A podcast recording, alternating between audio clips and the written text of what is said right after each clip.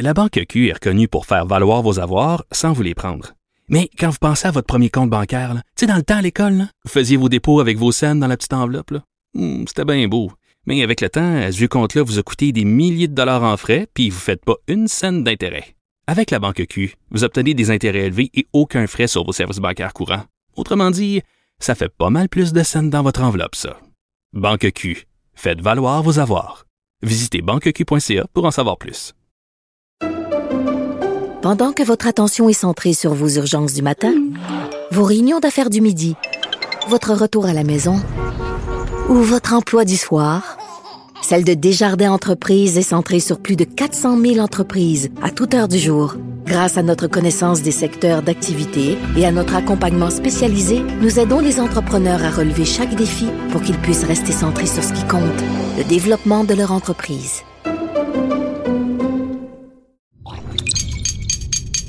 Cube Radio.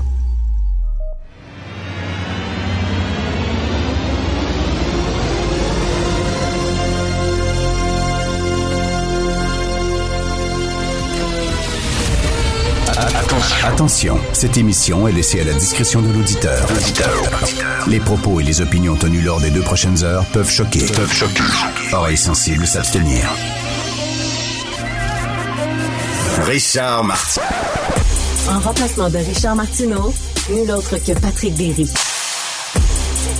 Mercredi 23 février 2022, on a l'impression que c'est le monde à l'envers. Tout va mal, sauf le Canadien qui, lui, va bien. Donc, dans l'actualité aujourd'hui, évidemment, la Russie qui est omniprésente et qui va continuer de l'être. Euh, on sait que la Russie est entrée dans les zones euh, qui contiennent des séparatistes en Ukraine, mais bref, on a quand même traversé une frontière souveraine. Les réactions occidentales ont commencé. L'Europe et les États-Unis ont annoncé des sanctions qui font que les capitaux euh, américains et européens vont euh, avoir ne pourront plus aller dans l'économie russe. Donc des sanctions, qu'est-ce que ça signifie? Ça signifie de l'inflation, notamment sur le coût de l'énergie. Euh, par exemple, la Russie est un, euh, un, énorme producteur de pétrole, aussi un producteur de gaz naturel, donc ça va avoir un impact sur le coût de l'énergie en Europe. Ça va avoir un impact sur le coût de l'énergie. L'énergie ici, à court terme, on s'attend à une augmentation de 2 cents du litre d'essence qui pourrait aller en augmentant et de façon générale, les crises et l'incertitude économique font augmenter les coûts, comme si on avait besoin de ça, parce que on est déjà en, en pandémie avec toute la perturbation des chaînes d'approvisionnement. On sait qu'on a une inflation qui atteint des niveaux qu'on n'a pas eu depuis plusieurs années. Le retrait du masque à l'école fait encore débat. Euh, le gouvernement, la santé publique, qui est une branche du gouvernement, dit qu'on peut l'enlever euh, dès le 7 mars. Beaucoup d'experts hors du gouvernement se demandent quelle était l'urgence. Euh, il y a des euh, médecins qui se sont prononcés là-dessus, notamment il y a des euh, microbiologistes, des immunologistes, donc des spécialistes de la pandémie qui sont prononcés. Il y a des spécialistes aussi des politiques de santé publique qui se sont prononcés et tous se demandent pourquoi on commence, on commence par les écoles.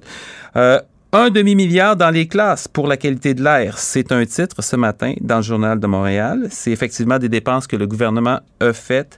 Euh, mais où les a-t-il faites? C'est important. On a beaucoup parlé de qualité de l'air. Donc, on a dépensé pourquoi? Pour l'entretien de systèmes de ventilation, ce qu'on fait en temps normal, qu'il y ait une pandémie ou non.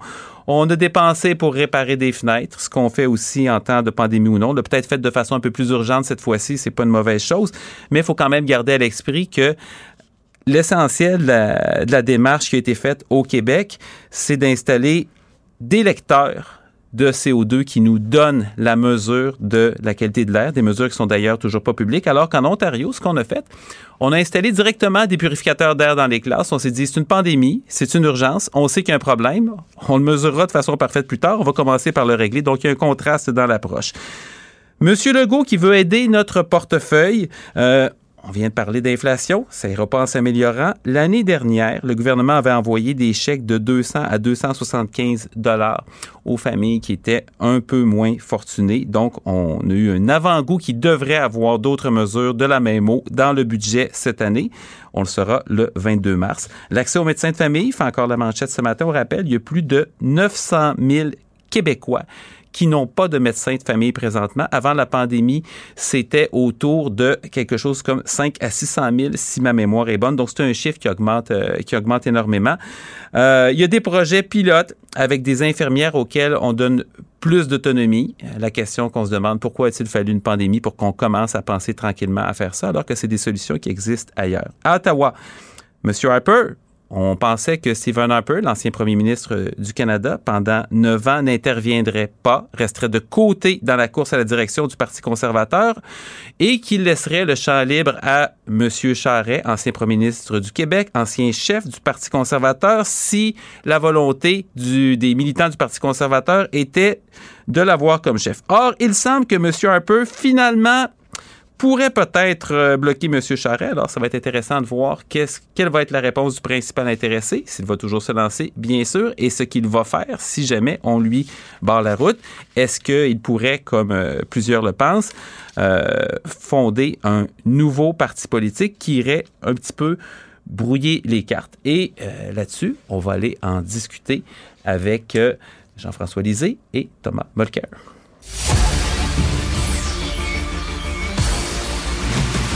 Jean-François Lisée. On va juste dire qu'on est d'accord. Thomas Mulcair. Je te donne 100% raison. La rencontre. C'est vraiment une gaffe majeure. Tu viens de changer de position. Ce qui est bon pour Pitou est bon pour Minou. La rencontre. Lisée. Mulcair. Jean-François, Thomas, bonjour. bonjour. Salut, Patrick. Écoute, hier, on se disait que finalement, presque pas la voix royale qui, était là euh, devant M. Charret, parce qu'évidemment, c'est pas tout le monde qui le voit, euh, qui, est heureux de le voir peut-être euh, se porter à la direction du Parti conservateur, mais on se disait au moins que M. Harper, cette fois-ci, resterait en retrait et ne lui bloquerait pas le chemin. Et oups, finalement, il semble que M. Harper a d'autres idées, n'est-ce pas, Jean-François? Oui, ben, des proches de M. Harper ont dit à Joël Denis Bellavance de la presse que euh, vraiment, euh, il y avait un mauvais signal qui avait été capté quelque part par quelqu'un dans un autre quotidien que je ne nommerai pas parce que je l'aime trop. Euh, et, et, que non, non, non, M. Stephen Harper envoyait le signal que ça prenait un vrai conservateur à la tête du Parti conservateur, qui ne s'appelle pas le Parti progressiste conservateur, je vous le rappelle, depuis la fusion du Reform avec l'ancien parti. Ben oui, ils ont perdu la, partie avant le trait d'union. Euh, oui, oui, mais là, c'était euh, c'était très euh, c'était très transparent de dire si vous si vous voulez être progressiste, venez pas chez nous. Hein? Et c'est ce que Pierre Poliev dit aussi. Et là, euh, M. Charest, lui, s'ennuie. Il est, il est de la version, enfin, il est de la version melonnée du Parti euh, progressiste conservateur de l'époque. Puis, moi, j'aime mieux les appeler les modérés que les progressistes. Je trouve ça un peu exagéré, progressiste. Mais, parce que euh, c'était une fusion avec l'ancien Parti progressiste, qui donnait une espèce de nom qui est une antithèse en soi, le progressiste conservateur. Mais c'est le grand écart. C'est pour des raisons historiques et c'est encore le nom qui est dans la plupart des, des provinces canadiennes aussi. Hum. Alors, ce qui fait que M. Harper a dit ça va être la guerre. Ça va être la guerre. Alors, donc, M. Charret n'est pas un vrai conservateur pour lui. Euh, est-ce qu'il va se, se, prononcer pour M. Poliev ou pour quelqu'un d'autre? C'est, pas nécessaire pour lui, mais euh, il a envoyé un signal. S'il y a des gens dans l'ancien système Harper qui pensaient qu'ils avaient un permis de se ranger du côté de M. Charret, c'est non. C'est hmm. non c'est clair. Ça, va être intéressant de voir comment le, caucus québécois va réagir à ça, parce qu'on a toujours l'impression que du côté du Québec, euh, la, droite euh, conservatrice, plus euh, les aspects conservateurs sociaux prennent moins de place, puis on est toujours un peu plus mal à l'aise avec ça. Comment on va, on va réagir à ça au Québec, Thomas? Il faut comprendre que lorsqu'on est dans l'opposition, ce sont nos noyaux durs qui ont gagné on a tendance à penser qu'au Canada, le mouvement conservateur s'est reflété par Pierre Poilievre. Or, Pierre Poilievre, c'est un extrémiste, un alt-right pour utiliser le terme américain. Il se complaît dans les trucs qu'il fait et il ne représente pas du tout les Canadiens qui sont prêts à élire un gouvernement. C'est pour ça, Patrick, que j'ai bien aimé ta référence au fait que oui, la rumeur court que Charest va faire une loyale tentative de prendre le contrôle de ce parti-là, mais s'il se rend compte qu'il est, bloqué par des flyers d'extrême droite, lui, il va pouvoir parler avec beaucoup de Canadiens, embarquer des gens comme Aaron O'Toole et dire, regarde, ça se peut pas leur affaire, et amener beaucoup de députés avec lui et fonder un nouveau parti. Euh, Joël Denis Bellavant, juste pour le dire, ça, c'est un gars super respecté et très sérieux. Donc, moi, quand j'ai lu son papier ce matin, j'avais aucun mal à le croire. N'oublions pas que Harper était sur le conseil d'administration du Conservative Fund, qui est le bras financier du parti. Il a démissionné en 2019 pour pouvoir planter Charette. il l'a dit. Donc, il y tenait. Ah oui. Puis plus que ça, encore une fois, quand ils ont concocté les règles la dernière fois, tiens, tout d'un coup, il y avait une nouvelle question qui n'était jamais là auparavant. Faites-vous l'objet d'une enquête policière? C'est un drôle de hasard. Ah oui. Et, donc, euh, ça fait partie du toit de fond contre lequel M. Charest a décidé de retirer son épingle du jeu. Mais cette fois-ci, j'ai l'impression que de toutes les indications que j'ai, parce qu'au Parti libéral du Québec, il y a beaucoup de libéraux qui deviennent très d'union conservateur à cause de Charest, parce qu'il est très aimé avec euh, sa base ici. Et moi, on me confirme de toutes les sources, il y va. Hmm.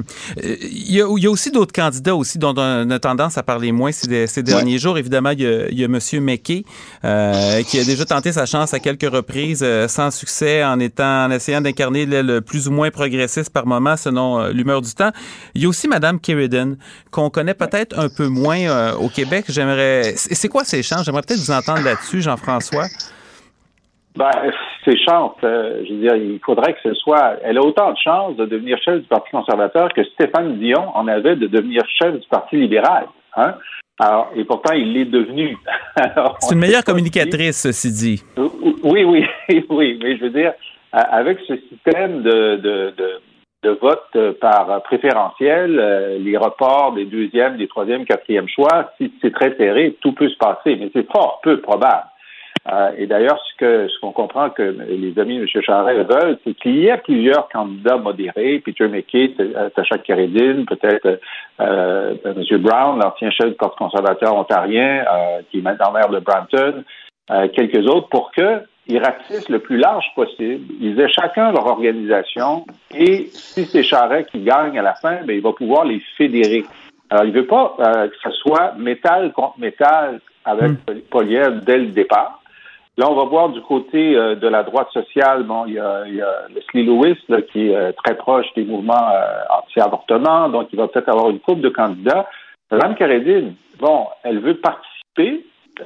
parfois, on se présente aussi parce qu'on veut être une figure importante dans l'équipe du vainqueur et être donc ministre important dans préparer une place plus importante pour la suite. et donc, elle aussi semble indiquer que euh, sa, sa, réflexion est presque terminée et elle va se lancer. moi, je suis, c'est une candidature qui, qui m'intrigue parce que je connais des gens qui ont travaillé avec elle euh, puis qui ont euh, qui ont que des, des, des, bons mots à dire. Je sais pas si c'est unanime.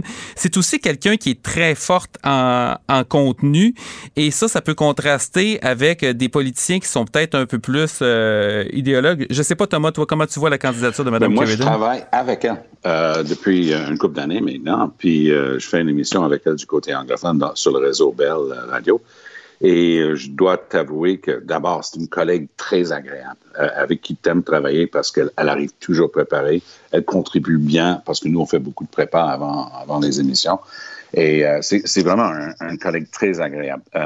c'est aussi quelqu'un qui m'a frappé. Ben, juste en passant un jour, elle a dit, oh, sa fille, qui, qui est à la fin du, primaire, début du secondaire, genre 12-13 ans, elle dit, elle est la seule dans sa classe à pas avoir de téléphone cellulaire, mais elle explique à ses copines, ma mère trouve que c'est pas bon pour, euh, pour moi d'avoir un cellulaire avant 15 ans. Alors moi, je me dis, quelqu'un qui a un petit peu cette, cette manière de, de, de, regarder la société et de dire, non, il y a des choses qui se passent. Moi, je m'occupe de mon enfant et je l'élève bien, puis ça m'a touché. C'est juste une petite perspective sur comment on gère hmm. la vie de tous les jours. Et parfaitement bilingue aussi.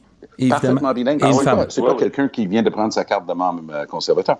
Elle était la présidente des jeunes conservateurs du Québec quand elle avait 19 ans. Donc, pour elle, c'est du vrai, c'est réel, c'est sa gang et, elle est très respectée. Mais effectivement, elle représente le centre. Un petite affaire, là, si on fait une, échelle de 1 à 10, là, on va dire que Charest est vraiment le centre. Et elle, une petite affaire à droite, notamment pour, sur les questions économiques. Hmm. Intéressant. Euh, Jean-François, il semble que François Legault a des problèmes d'audition ces temps-ci, euh, quand il est question d'éthique? Ben, c'est un des talons d'Achille de François Legault depuis le début de son mandat, c'est que euh, lorsque les questions éthiques sont évoquées, il n'a pas une réponse, euh, disons, totalement euh, intolérante face à l'éthique, alors qu'il avait bien dit, lorsqu'il était chef, euh, était chef de la CAC dans l'opposition, que ce serait tolérance zéro. D'ailleurs, son shérif, Éric Kerr, était intransigeant face à tout ce qui pouvait dépasser au Parti libéral ou dans les autres partis. D'ailleurs, euh, donc, j'en parle parce que la commission à l'éthique vient de rendre une décision sur euh, le, whip du, du parti de, de M. Legault qui a euh, inopinément utilisé des centaines d'heures de, de travail d'attachés politiques à des fins partisanes. Alors, il faut dire que. Et ça, il faut expliquer qu'il y, a une séparation normalement, c'est-à-dire que ben le personnel des bureaux de comté, comme le personnel de l'Assemblée nationale, c'est des employés, d'un point de vue technique, c'est des salariés de l'Assemblée nationale, donc des salariés de l'État. Donc, ce n'est pas des employés du parti, parce que le parti a ses propres employés, il y a aussi des militants. Donc, il y a une distinction qui devrait être faite entre les deux qui semble avoir été omise ici. Ben, c'est-à-dire, il y a une distinction, celle-là est vraie, Patrick, tu as tout à fait raison de le dire, mais ce ne sont pas des fonctionnaires, ce sont des militants du parti qui sont embauchés comme salariés par les députés et par les ministres dans les, dans les comtés de ministres. Alors, il est acquis que ces gens-là font du travail pour, euh, pour aider les élus dans leurs tâches de l'État, mais aussi que ce sont des militants qui vont participer aux activités politiques, qui vont aider à les organiser, et encore plus en période électorale. Alors, si ces gens-là ne travaillaient que 40 heures par semaine, on dirait, ben, c'est facile. Hein? Tu, travailles 40 heures pour l'État, c'est tout. Mais peut-être que tu as été attaché, moi aussi, euh, Thomas aussi. Ces gens travaillent plus que 40 heures. Alors, à partir de quelle heure est-ce qu'ils travaillent pour le parti par rapport au travail gouvernemental?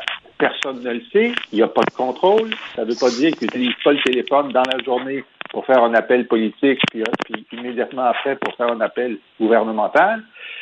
Et là, je veux dire, la réponse de, de M. Legault à cette affaire-là, ça a été de minimiser plutôt que de dire, puis il a été chanceux parce que la, commissaire à l'éthique n'a pas dit qu'il y avait une sanction, n'a pas dit qu'il fallait rembourser.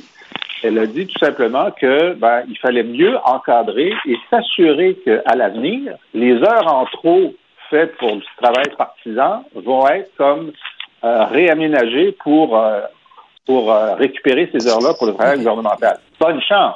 Bonne et, chance. Et, M. Legault écoute pas trop. Et, c'est drôle parce que ça fait quand même quelques fois que le gouvernement se fait taper sur les doigts en matière d'éthique. Évidemment, il y a eu le, ministre Fitzgibbon semble être un, abonné des, recommandations du, commissaire à l'éthique. Ça le dérange pas. La première fois, l'Assemblée nationale, même les députés du gouvernement avaient appuyé le blâme à l'égard du ministre. Et après ça, la deuxième, la troisième, on a dit non.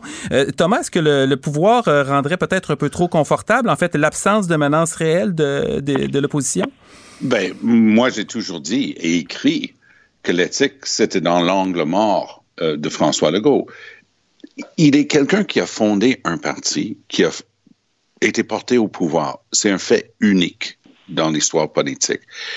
Il est donc le seul et unique individu à pouvoir dire quoi que ce soit à propos de son parti. Il se croit tout permis parce qu'il peut tout faire. Ça aussi, c'est unique parce que d'habitude, il y a des instances dans le parti. Si jamais vous avez assisté à un événement de la CAQ, c'est une farce. Il n'y a pas d'instance, il n'y a pas de conseil d'administration. Je dirais, il y a quand même euh, M. Lévesque aussi qui a fondé son parti puis qui a été euh, porté au pouvoir. Oui, mais quand, quand je dis euh, fait unique, là. C'est un fait rare, oui, je comprends. Mais c'est ah, effectivement, ah, ils ne sont peut-être pas faits de la même mot non plus, M. Lévesque non, et M. mais il y a une différence majeure. Si on regarde les partis qui ont été fondés, très souvent, c'était un spin-off d'un parti existant. Lévesque était ministre dans un gouvernement libéral de Jean Lesage. Il a fait un spin-off et il est devenu chef d'un parti. L'ADQ était un spin-off du Parti libéral mhm. avec Mario Dumont et euh, euh, le, Maître Allaire. Donc, ici, c'est pas un spin-off. Il a pris quand même, il a fait un reverse takeover de, de l'ADQ, mhm. mais c'est quand même un fait unique, à mon point de vue, là, de prendre ça au complet et de partir avec euh, comme il l'a fait.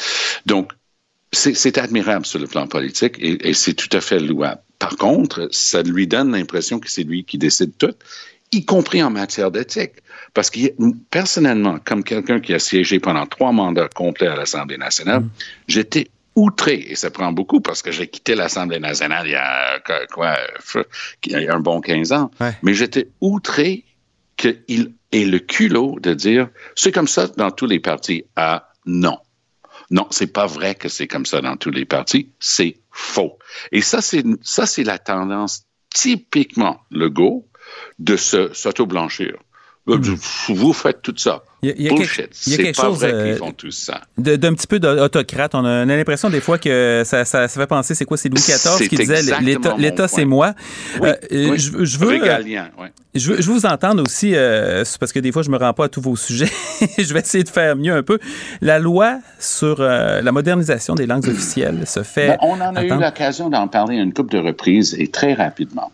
Trudeau avait promis que dans les 100 premiers jours de son mandat, il allait redéposer l'excellente loi de Mélanie Joly qui faisait une chose en particulier. Ça rompait avec 50 ans d'habitude et disait au Canada, il y a une langue minoritaire dont il faut prioritairement s'occuper, c'est le français, parce que la doctrine, parce que c'était quasi religieux, était, non, non, il y a les anglophones au Québec qui forment une minorité, puis les francophones au Québec qui forment une minorité. Là, Mélanie Joly a mis fin à ça aux grandes dames de plusieurs de mes amis et collègues euh, de la communauté anglophone qui sont bien fâchés avec moi parce que j'appuie complètement la vision de Mélanie Joly là-dessus. Hop là, on fait les élections. Il y a une vague décision qui concerne rien du tout, la chapitre 7 de la loi Mara. Ils sont en train de tirer prétexte de ça pour dire qu'ils ne représentent pas la loi tout de suite. C'est Mme Petitpas-Taylor qui est responsable. La vraie raison, c'est que Mélanie Joly a promis de faire des choses comme imposer la loi sur les langues officielles à toutes les lignes aériennes du Canada. Quelle révolution! Dire que tu dois avoir les deux langues officielles dans les, avions du pays. On, pourrait appeler ça la loi Michael Rousseau. West, WestJet, Porter ne font pas. Oui, mais Rousseau, au moins, sa ligne aérienne est contente, même s'ils ont beaucoup de plaintes. Donc, c'est un super gros problème. Moi, je ne les truste pas une seconde dans ce dossier-là. Jean-François, euh, j'ai envie de te demander pourquoi c'est si difficile et si compliqué, puis qu'est-ce qu'on doit faire, mais j'ai comme une idée de la réponse que tu vas me donner. Écoute, euh, c'est que l'élection est passée. Hein? Ben, ça. Alors, euh, avant l'élection, exactement comme dit Thomas, les, les, libéraux fédéraux ont eu une épiphanie sur la question linguistique en disant que non seulement le Québec était une nation, que la langue française était la langue officielle et commune au Québec, mais que les deux langues minoritaires n'étaient pas égales, puis il y a eu un projet de loi qui a été déposé, et puis là, il y a eu une élection. Puis là, c'est peut-être plus nécessaire de faire, surtout que monsieur, monsieur Legault a quand même euh, appelé à voter autour, ça n'a pas très bien marché, mais disons, ils ont pu accourtiser le Québec. Alors, pourquoi le faire? Euh, et donc, ça montre que la baisse d'énergie est directement proportionnelle à la distance qui nous sépare d'une élection où ils ont besoin de Écoute, il y a, une formule, équation... formule mathématique de Jean-François ce matin. C'est très bon. C'est intéressant, mais c'est drôle parce qu'on a l'impression qu'on s'éloigne. Les Sunny Ways de 2015 commencent à être vraiment, vraiment très loin parce qu'on dirait sur euh, ce qui devrait être une position de principe, finalement, euh, on se laisse aller un peu parce que les impératifs, euh, ou en tout cas les occasions électorales sont pas là. C'est un peu comme la réforme du mode de scrutin, hein, que on, a, on, a, eu le temps d'avoir deux, deux, une autre élection qui devait être euh, après celle qui devait être la dernière et on était plein de bonne volonté. Il y avait de l'espoir qui était incarné. Il y en a qui comparaient M. Trudeau à Obama. Finalement, on est tombé un peu. Ah non, il, a juré. moi, c'était ma campagne 2015. Il, on a recensé plus de 2000 occasions pendant cette campagne où il a dit 2015 sera la dernière élection avec notre système injuste uninominal à un tour qu'on appelle en anglais first past the post. Il a juré craché. Aussitôt que le rapport sort, dire ben on va aller vers plus de proportionnalité. Trudeau va devant les micros et dit non, ça serait pas bon pour les libéraux, je le ferai pas. et, c'est ça qui est extraordinaire. Euh, c'est ça, ça c'est quand même euh, ça, ça, rend un petit peu euh, un petit peu cynique par moment. Euh, écoutez Jean-François, Thomas, merci encore pour cette conversation que l'on va poursuivre demain. Peut-être que demain Monsieur un peu va encore changer d'idée puis il va décider que Monsieur Charret va être le bienvenu, sait-on jamais. Bonne journée à vous deux. La Banque Q est reconnue pour faire valoir vos avoirs sans vous les prendre. Mais quand vous pensez à votre premier compte bancaire, tu sais, dans le temps à l'école, vous faisiez vos dépôts avec vos scènes dans la petite enveloppe. Hmm, c'était bien beau. Mais avec le temps, ce vieux compte-là vous a coûté des milliers de dollars en frais, puis vous ne faites pas une scène d'intérêt. Avec la banque Q, vous obtenez des intérêts élevés et aucun frais sur vos services bancaires courants. Autrement dit, ça fait pas mal plus de scènes dans votre enveloppe, ça. Banque Q, Faites valoir vos avoirs. Visitez banqueq.ca pour en savoir plus.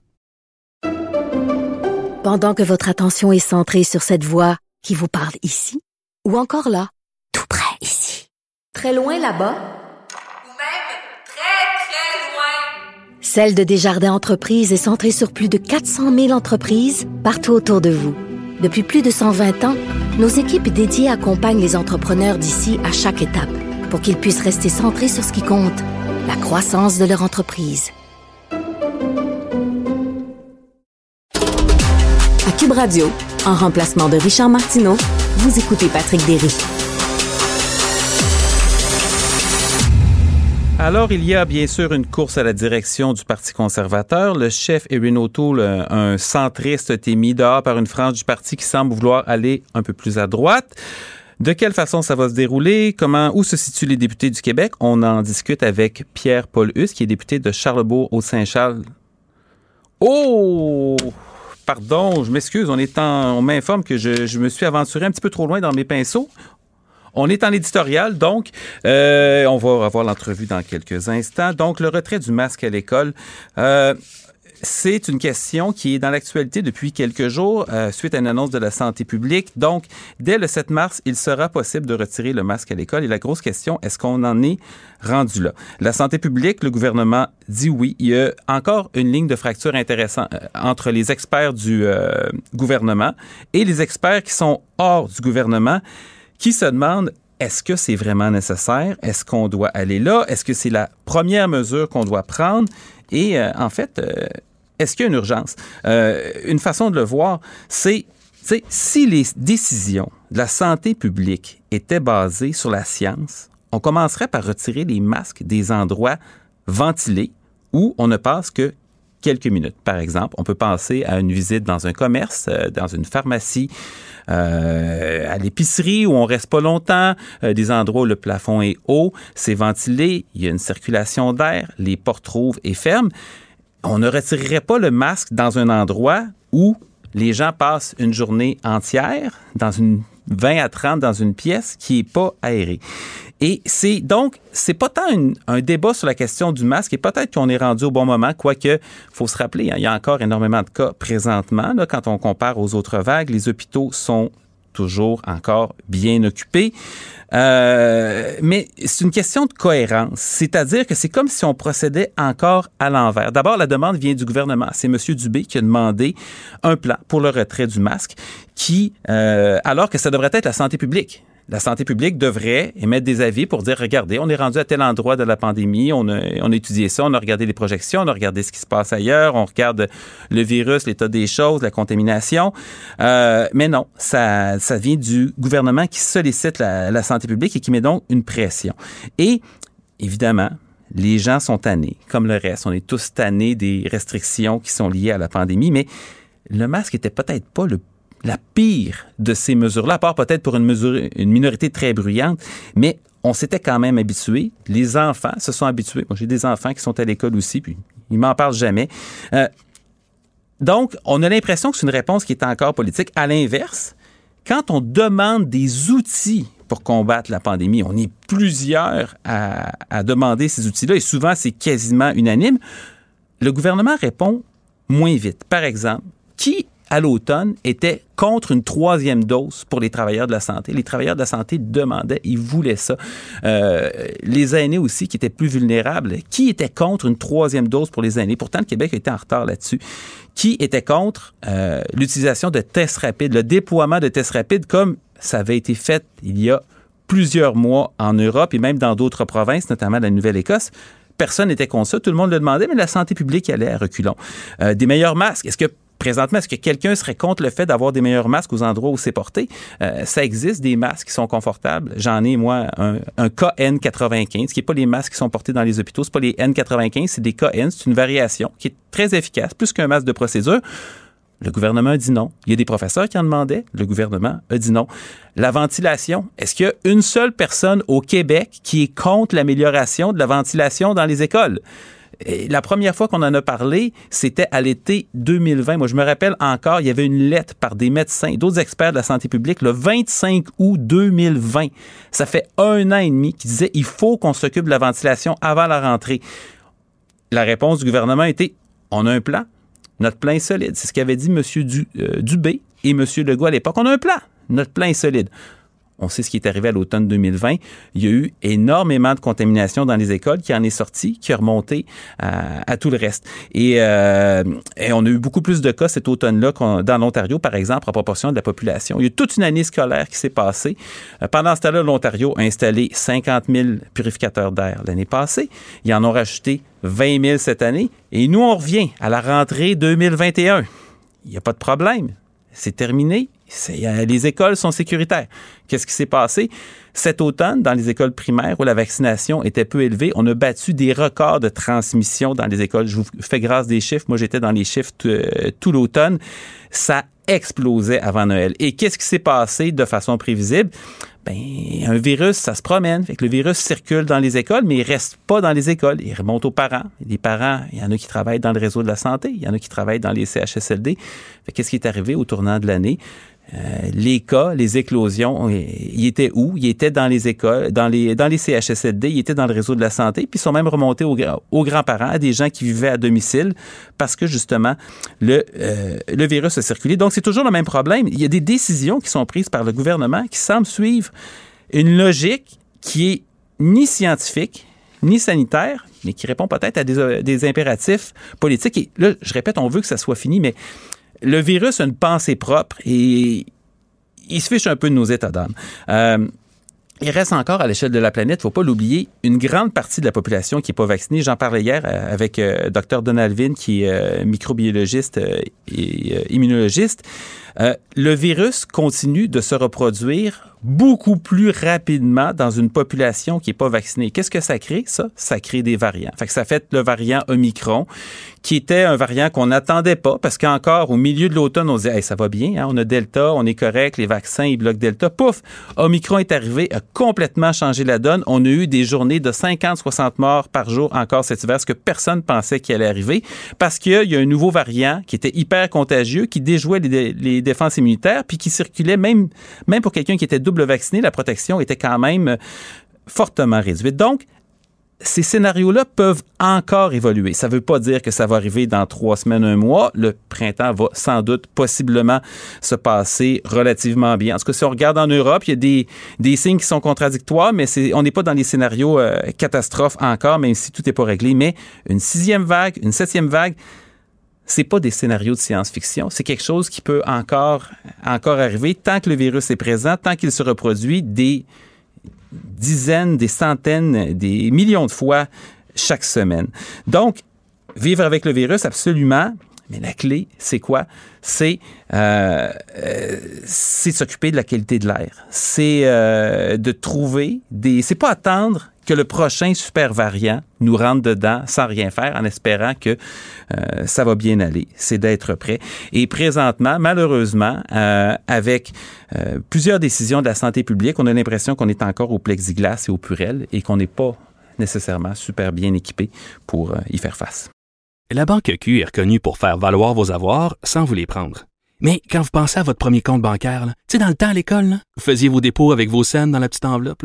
Hmm, c'était bien beau. Mais avec le temps, ce compte-là vous a coûté des milliers de dollars en frais, puis vous ne faites pas une scène d'intérêt. Avec la banque Q, vous obtenez des intérêts élevés et aucun frais sur vos services bancaires courants. Autrement dit, ça fait pas mal plus de scènes dans votre enveloppe, ça. Banque Q, faites valoir vos avoirs. Visitez banqueq.ca pour en savoir plus. Pendant que votre attention est centrée sur vos urgences du matin, vos réunions d'affaires du midi, votre retour à la maison ou votre emploi du soir, celle de Desjardins Entreprises est centrée sur plus de 400 000 entreprises à toute heure du jour. Grâce à notre connaissance des secteurs d'activité et à notre accompagnement spécialisé, nous aidons les entrepreneurs à relever chaque défi pour qu'ils puissent rester centrés sur ce qui compte, le développement de leur entreprise. Journée de congé pour les Woke. Richard Martineau est en vacances. Vous écoutez Patrick Derry. Retour sur la course à la direction du Parti conservateur. Le chef Erin O'Toole, un centriste, a été euh, expulsé récemment par une frange du parti qui semble vouloir se déplacer un peu plus à droite. Euh, quel va être l'impact sur euh, la course à la direction? Comment les députés du Québec vivent-ils ça présentement? On en parle avec Pierre-Paul Huss, député de Charlebourg au Saint-Charles pour le Parti conservateur. Monsieur Paul Huss, bonjour. Merci d'être avec nous. Bonjour, M. Léry, c'est plaisir. Et euh, en passant, juste pour vous dire que je viens de Charlebourg, j'ai grandi à Charlebourg, Ah oui? j'ai passé 30 ans de ma vie là, donc ça fait plaisir de parler euh, aux députés qui représentent euh, la, la- la ville dont je viens. Ah, c'est fun. co- comment ça va au Parti conservateur présentement? Ben, actuellement, moi, je voudrais que ça va très bien. On se cachera pas que oui, on a vécu des turbulences dans les derniers mois. Mais euh, depuis le départ de M. O'Toole, euh, le climat a changé. Euh, il est, euh, la, la bonne humeur entre collègues est revenue. Puis, euh, il y a une- énormément moins de tension, puis euh, voire quasiment pas de tension. Là, actuellement, le focus est plus de voir à, à la course à la chefferie qui commence, là, on est dans les, premiers milles de ça. Mais non, on a, euh, malgré les perceptions, je peux vous dire, moi, pour avoir passé encore, euh, je suis revenu euh, hier d'Ottawa, j'ai passé la semaine là-bas avec les débats d'urgence, puis ça, puis mes collègues bien de bonne humeur. Bon. Écoutez, on comprend que ça peut être euh, cordial, même dans une famille qui a des idées qui sont différentes. On sait qu'il y a toujours eu des tensions au Parti conservateur entre euh, l'Ouest, qui est un petit peu plus conservateur sur le plan social, et l'Ontario et le Québec, où euh, il y a une plus grande proportion de ce qu'on peut appeler des, des, Red Tories qui sont plus intéressés par une prudence fiscale, puis moins sur les, les enjeux sociaux. Vu de l'extérieur, présentement, l'impression qui se dégage, c'est que la partie un peu plus à droite a l'air à vouloir se tasser encore plus à droite. Est-ce que c'est euh, l'impression que vous avez vous aussi? Ouais, ben c'est oui puis non. C'est que le, le est-ce que mes collègues qui ont mettons ceux qui sont plus les conservateurs sociaux euh, se font entendre? Oui. Est-ce qu'on va changer des choses au niveau du Parti conservateur? Non, parce que c'est pas la dynamique où on va aller. Par contre, mes collègues s'expriment sur certains enjeux, puis ils ont le droit de le faire. Euh, la, le côté, euh, quand vous dites aller plus à droite, parce qu'il faudrait voir aussi le- le- la définition du spectre. Actuellement, au Canada, le- la droite et la gauche, comparé aux États-Unis, on n'est pas du tout dans la même dynamique. Pour moi, le Parti conservateur doit se situer au centre droit de l'échiquier politique, Mhm. surtout au niveau économique. Puis au niveau des enjeux sociaux, pour nous, en tout cas pour moi, puis la majorité des collègues du caucus conservateur de, de toutes provinces confondues, euh, l'histoire d'avortement, mariage gay, euh, c'est des enjeux qui sont réglés. Et même les membres du Parti conservateur qui ont une opinion très tranchée. Ont voté dans le dernier congrès des résolutions pour dire c'en est fini de ces enjeux-là, on ne veut pas en parler, on passe à d'autres choses. Mm. Donc, là-dessus, euh, c'est sûr qu'il y en a tout le temps quelque part une personne ou un groupe de pression qui vont ramener l'enjeu dans l'actualité, mais pour la majorité des députés et des membres du parti, c'est réglé. Donc, là-dessus, euh, non, moi, aller plus vers la droite, c'est pas la volonté actuelle, je peux vous garantir. Parce que c'est ça, euh, il y a une comparaison qui est intéressante à faire. on mentionne l'échiquier politique américain. En fait, c'est un, un- un échiquier qui a deux, deux pièces, là, un petit peu moins qu'au Canada. On pourrait dire que le, le, le, le, le Parti démocrate est assez proche euh, du NPD et même, en tout cas, du, le Parti libéral s'est tassé un petit peu sur sa gauche ces dernières années. Puis effectivement, le Parti conservateur qui était, euh, sous, par exemple, sous euh, le leadership de M. Mulroney, c'était définitivement un parti qui n'était pas du tout sur le terrain des républicains. Par contre, on a un candidat, présentement le premier candidat déclaré, M. Poilièvre, lui est, sans dire qu'il coulerait parfaitement dans le Parti républicain et certainement un petit peu plus euh, sur la droite. Moi, j'ai- j'aimerais euh, euh, vous entendre sur une réflexion d'un de vos collègues, euh, M. Reyes, qui euh, a exprimé récemment publiquement qu'il souhaitait que euh, un retour des valeurs progressistes au sein du parti, je me rappelle plus de la formulation exacte, mais que les se dote d'un chef représentant les idéaux et les valeurs euh, progressistes. Co- Comment vous voyez ça? En fait, c'est le trait, d'union avant conservateur qui, avait- qui, qui- qui était là avant puis qui a disparu. Oui, ben c'est ça. Ben, les valeurs progressistes, on- je suis d'accord, bon, on est plusieurs à être d'accord, mais quand on parle de M. Poiliev, faut ce que j'essaie de m'expliquer, puis, puis pour l'instant, en passant, j'appuie aucun des candidats. Oui, absolument. En réflexion, je regarde tout ça, puis je parle à tout le monde. Euh, quand tu y vas en analyse froidement, M. Poiliev est progressiste au niveau des valeurs sociales. C'est quelqu'un qui qui est pro-choix, qui, qui est pour le mariage gay. euh, même il a voté à l'époque, la reconnaissance de la nation québécoise, il était un des, de ceux qui ont voté pour. Donc, quand on parle de progressisme, encore là, des fois, les gens ne se comprennent pas de ce qu'on veut dire. Si on parle juste d'enjeux sociaux, Bon, un gars comme Pierre Poilievre est progressiste. Mhm. Donc, c'est s'il y a d'autres choses plus à droite, ça va être au point de vue économique. Pierre a des, a des, euh, des visions économiques, euh, de donner plus de liberté aux citoyens, aux entreprises, d'enlever des, des, des, fardeaux administratifs.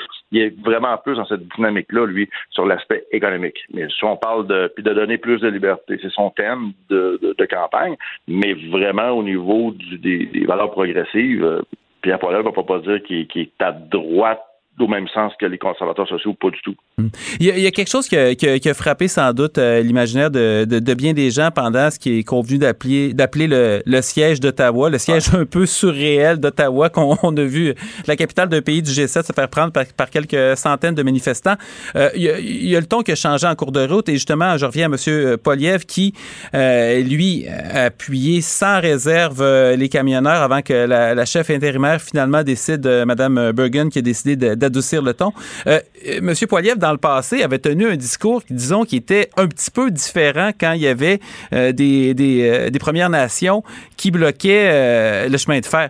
Et euh, là, on a c'est ça qui peut donner l'impression qu'il y a un deux poids, deux mesures. Et euh, est-ce que ça, ça pourrait pas représenter un problème éventuellement?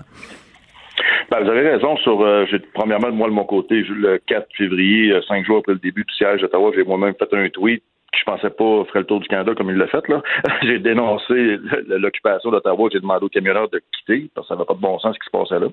Par contre, euh, pour en revenir à M. Poiliev, lui, son point, pour en avoir discuté avec lui par la suite, c'est que c'était pas nécessairement, il appuyait pas le fait que Ottawa soit occupé comme ça par les camionneurs. Lui appuyait mmh. la population qui venait manifester un mécontentement des mesures sanitaires, puis que c'était cette, approche-là qu'il avait. Est-ce que ça a mal sorti? Oui, parce que la perception qu'on a, c'est comme si Pierre Poilievre disait on est d'accord qu'il y a des camionneurs qui occupent Ottawa pendant trois semaines. Et c'est pas le cas du tout. Là.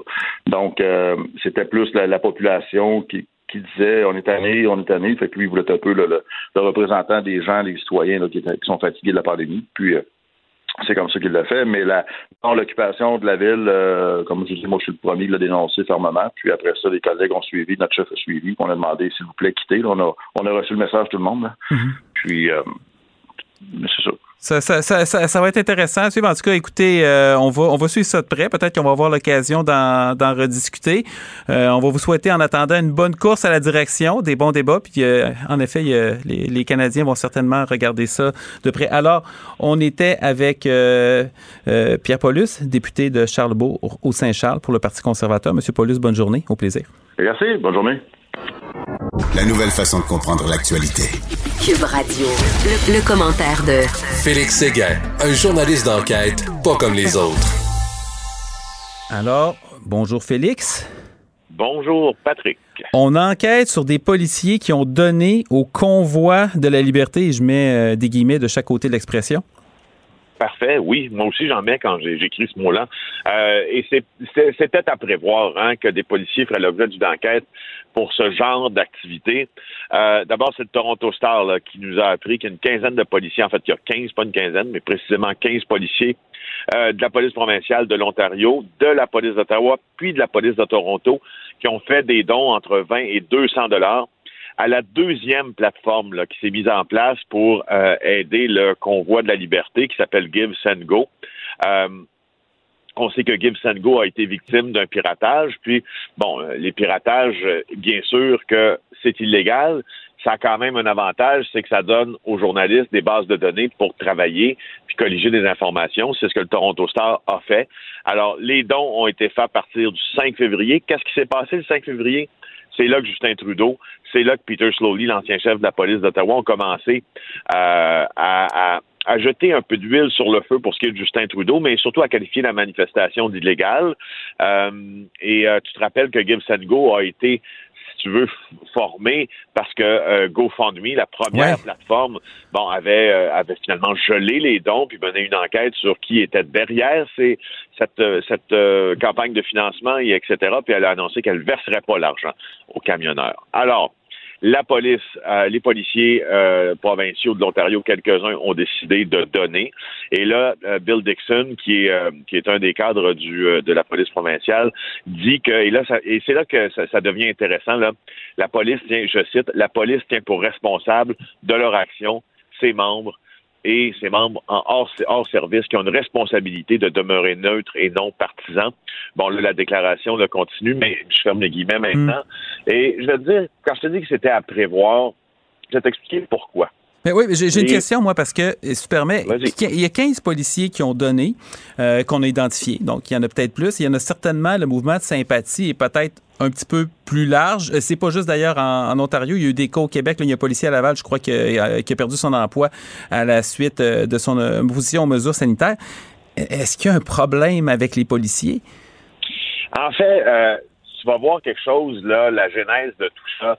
Euh, qui réside dans la fondation d'un organisme qui s'appelle Police for Freedom, euh, Policiers pour la liberté. Cet organisme-là a été fondé en Espagne euh, pas longtemps, au printemps le suivant la déclaration mondiale de, pandémie, donc le 13 mars 2020. Mhm. Et ce mouvement-là réunissait des policiers, mais aussi des soldats, des membres en fait de l'urgence, donc ambulanciers, policiers, pompiers, soldats, et le mouvement, à cette époque-là, a été fondé parce qu'il qualifiait que, le, que, que, Madrid avait promulgué des mesures beaucoup trop liberticides pour l'ampleur de la crise. Alors que tu te rappelles, en Espagne, ça tombait comme des mouches au début. Ah, c'était galopant.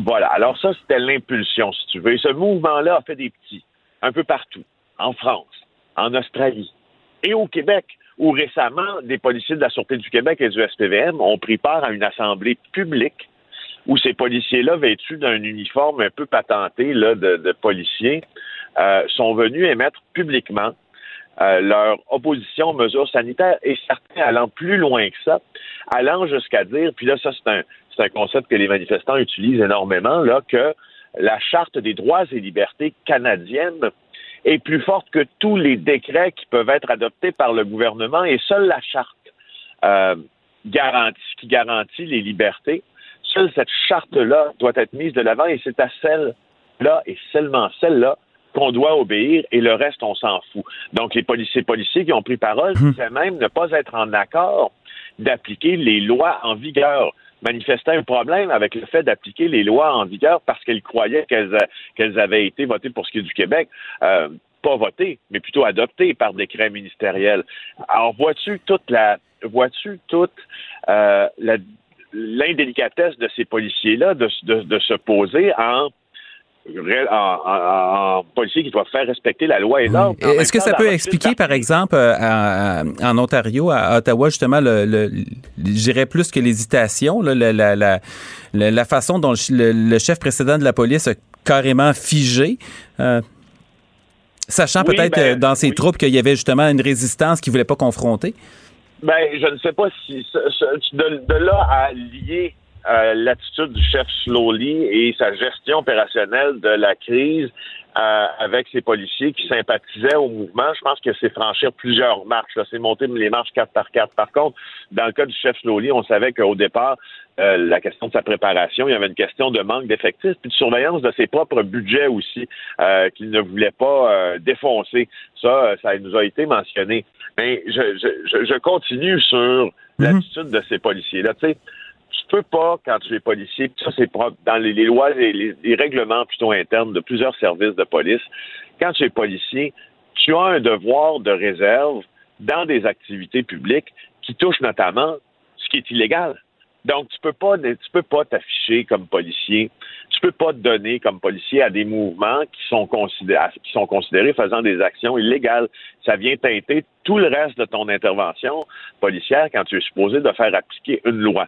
Toi, le policier, quand tu es policier, tu es chargé de faire appliquer la loi, pas de la voter. Si tu veux la faire, la loi, tu peux laisser ta job, tu peux te présenter aux élections, peux être élu si tu es chanceux, puis tu peux essayer de la voter, la loi. Ça, oui, mais pas le reste, tu comprends? Puis je remarque aussi dans les services policiers, euh, et j'en ai été témoin, même de très près, parce que dimanche dernier, quand on a trouvé la résurgence du convoi de la liberté à Van Fleet Hill, à une heure de route entre Ottawa puis Montréal, on a été encerclés. Euh, par des manifestants. On a été, on pouvait plus sortir de notre voiture. Il y avait une voiture à droite, à gauche, en Oui, même tu avais dit que tu avais dû appeler le 911. J'ai appelé le 911. Il y a quatre voitures qui sont arrivées parce que ça avait mal viré, cette affaire-là. Puis moi, je voulais pas que ça vire mal. Je voulais pas qu'on se fasse violenter. J'avais quand même un, devoir aussi de protéger euh, ben d'abord mon, mon, mon équipier qui était le caméraman, mais de protéger aussi la, la façon dont on fait notre job, c'est-à-dire qu'il fallait continuer à la faire. Puis là, j'ai énoncé mes intentions à ce moment-là. Quand j'ai vu ce qui se passait, j'ai dit à un policier, j'ai dit, j'aimerais que vous puissiez, s'il vous plaît, noter le nom euh, et, les, et, les, adresses des personnes qui sont là parce que c'est pas exclu que je porte plainte, parce que je me sens intimidé euh, et je me sens séquestré.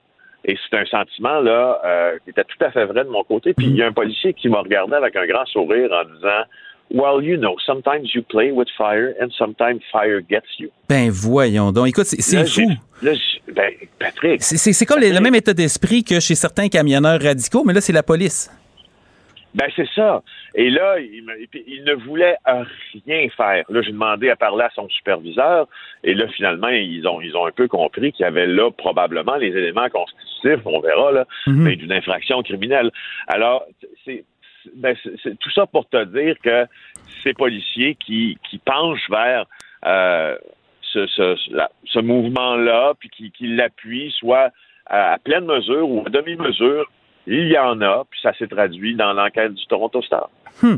Tu, veux nous parler d'un homme qui a été accusé de menaces contre une journaliste de la SRC. Donc, ça va plus loin que l'intimidation. Dans ce cas-ci, il y a des accusations qui ont été déposées. Oui, c'est à l'endroit de Brigitte Noël, euh, une, collègue, ancienne collègue d'ailleurs au bureau d'enquête et amie. C'est Yann Pelletier, 47 ans de Saint-Rémy sur la rive sud de Montréal. Menace de mort, intimidation envers Brigitte Noël, qui travaille maintenant euh, chez, chez nous vis-à-vis de Radio-Canada. On lui reproche d'avoir usé de la violence dans le but de forcer sa victime à s'abstenir de faire quelque chose. En fait, il aurait envoyé un courriel, selon les prétentions de la poursuite, à Brigitte Noël, dans lequel il dit euh, lui, il lui dit qu'elle ne devrait pas se promener dans la rue le soir. Donc, il laissait planer un peu des menaces sur ce qui pouvait lui arriver si elle se promenait dans la rue le soir. Donc, arrêtez, va comparaître le 3 mars. Euh, Brigitte Noël ne commente pas cette situation-là.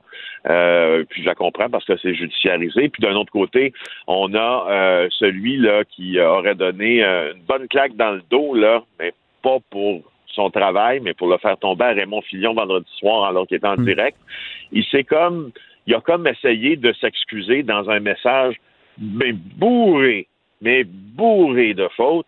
Euh, il dit qu'il s'est laissé emporter par les émotions parce que tout était pacifique.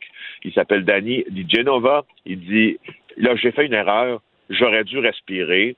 Euh, et puis là, il dit, euh, ben, je m'excuse là pour quiconque là, qui aurait été offensé par ce que j'ai fait c'est assez timide, je te dirais. écoute, puis là, c'est parce qu'il y a question d'accusation dans ce cas-ci, mais euh, il y a des menaces qui n'ont pas mené à des accusations. C'est ton cas. Tu te dit que tu as fait l'objet de menaces, euh, je crois, de mort à neuf fois déjà. Euh, il y a plusieurs autres euh, journalistes, euh, chroniqueurs. Écoute, moi, je, je, reçois des drôles de choses des fois par les, médias sociaux, puis je suis pourtant très, très loin du terrain. des fois aussi, on menace de s'en prendre à, nos enfants. Il y a quelque chose qui s'est complètement, complètement déréglé, qui est... je ne voudrais pas parler de climat social, parce que c'est peut-être pas l'ensemble de la population, mais moi, je me rappelle pas d'avoir vu ce genre d'excitation-là, de ce mouvement-là aussi fort, aussi virulent, où des gens finalement identifient des journalistes carrément comme, des ennemis.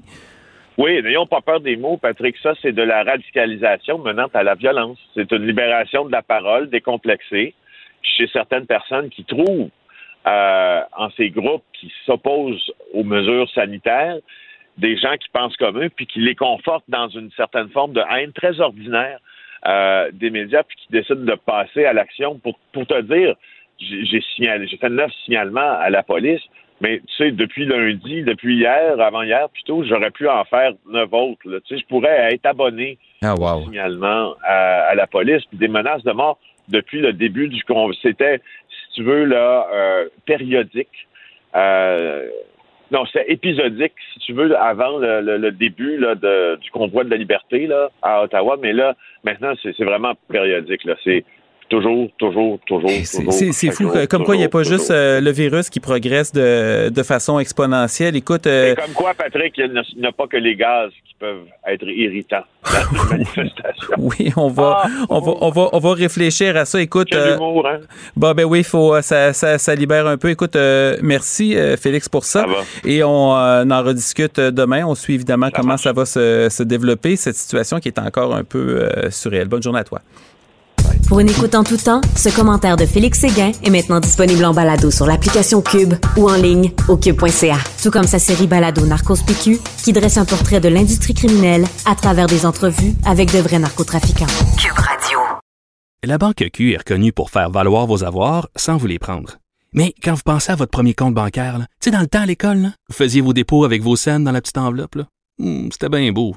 Mais avec le temps, à ce compte-là vous a coûté des milliers de dollars en frais, puis vous ne faites pas une scène d'intérêt. Avec la banque Q, vous obtenez des intérêts élevés et aucun frais sur vos services bancaires courants. Autrement dit, ça fait pas mal plus de scènes dans votre enveloppe, ça. Banque Q, faites valoir vos avoirs. Visitez banqueq.ca pour en savoir plus. Pendant que votre attention est centrée sur cette voix qui vous parle ici, ou encore là, tout près ici, très loin là-bas, Celle de Desjardins Entreprises est centrée sur plus de 400 000 entreprises partout autour de vous. Depuis plus de 120 ans, nos équipes dédiées accompagnent les entrepreneurs d'ici à chaque étape pour qu'ils puissent rester centrés sur ce qui compte, la croissance de leur entreprise.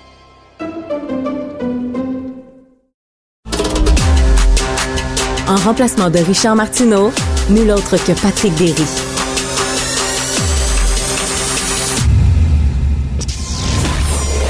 Bonjour, mon cher Richard. Richard Martineau. petit lapin. La rencontre. Point à l'heure des cadeaux. Je serai pas là, là, à vous flatter dans le sens du poil. Point à la ligne. C'est très important, ce qu'on dit. La rencontre pro martineau Alors, bonjour, Gilles. Bonjour, mon cher Patrick. Comment ça va ce matin? Ça va bien vous-même? est allé travailler en patin et à midi, je suis retourné en canot. et ce soir, peut-être en cerf-volant, puisqu'on va avoir tout ce temps ensemble en même journée. Hein? Je vais prendre l'hélicoptère TVA, je pense, pour retourner chez moi. Ah, Donc, euh, bonne idée. oui, euh, Vladimir Poutine met euh, la planète entière sur les nerfs. Ben oui, avec Poutine, le monde entier sur les nerfs. Je pense pas qu'un gars sur une plage dans un transat à Bora Bora soit bien dérangé par ça, mais quand même, disons qu'il agace l'Occident. Et toujours est-il, le chef russe parle encore d'un dialogue diplomatique. Alors, allez donc comprendre, avec l'inflation qui s'ajoute, ou euh, en tout cas, on va accuser même Poutine d'être responsable de la montée du prix du pétrole. faut rappeler que la Russie représente que 10% parmi euh, ces clubs de grandes pétrolières qui en profitent. D'ailleurs, demain, le pétrole va monter de 2 cents au Québec. Ah, encore une fois, c'est très intéressant comme tu le vois. Mais euh, on, voit bien que Poutine a poussé euh, ses pions en territoire pro-russe. Se rendra-t-il jusqu'à Kiev pour absorber l'Ukraine au complet? Là, c'est une question de 64 000 dollars. La prudence est l'œil de toutes les vertus, a déjà dit un grand penseur. Mais en attendant, Poutine, dans le fond, il atteint 70 ans. Il veut enregistrer un score remarquable historiquement pour sa nation. C'est probablement justement le gain qu'il va faire de ce côté-là s'il réussit.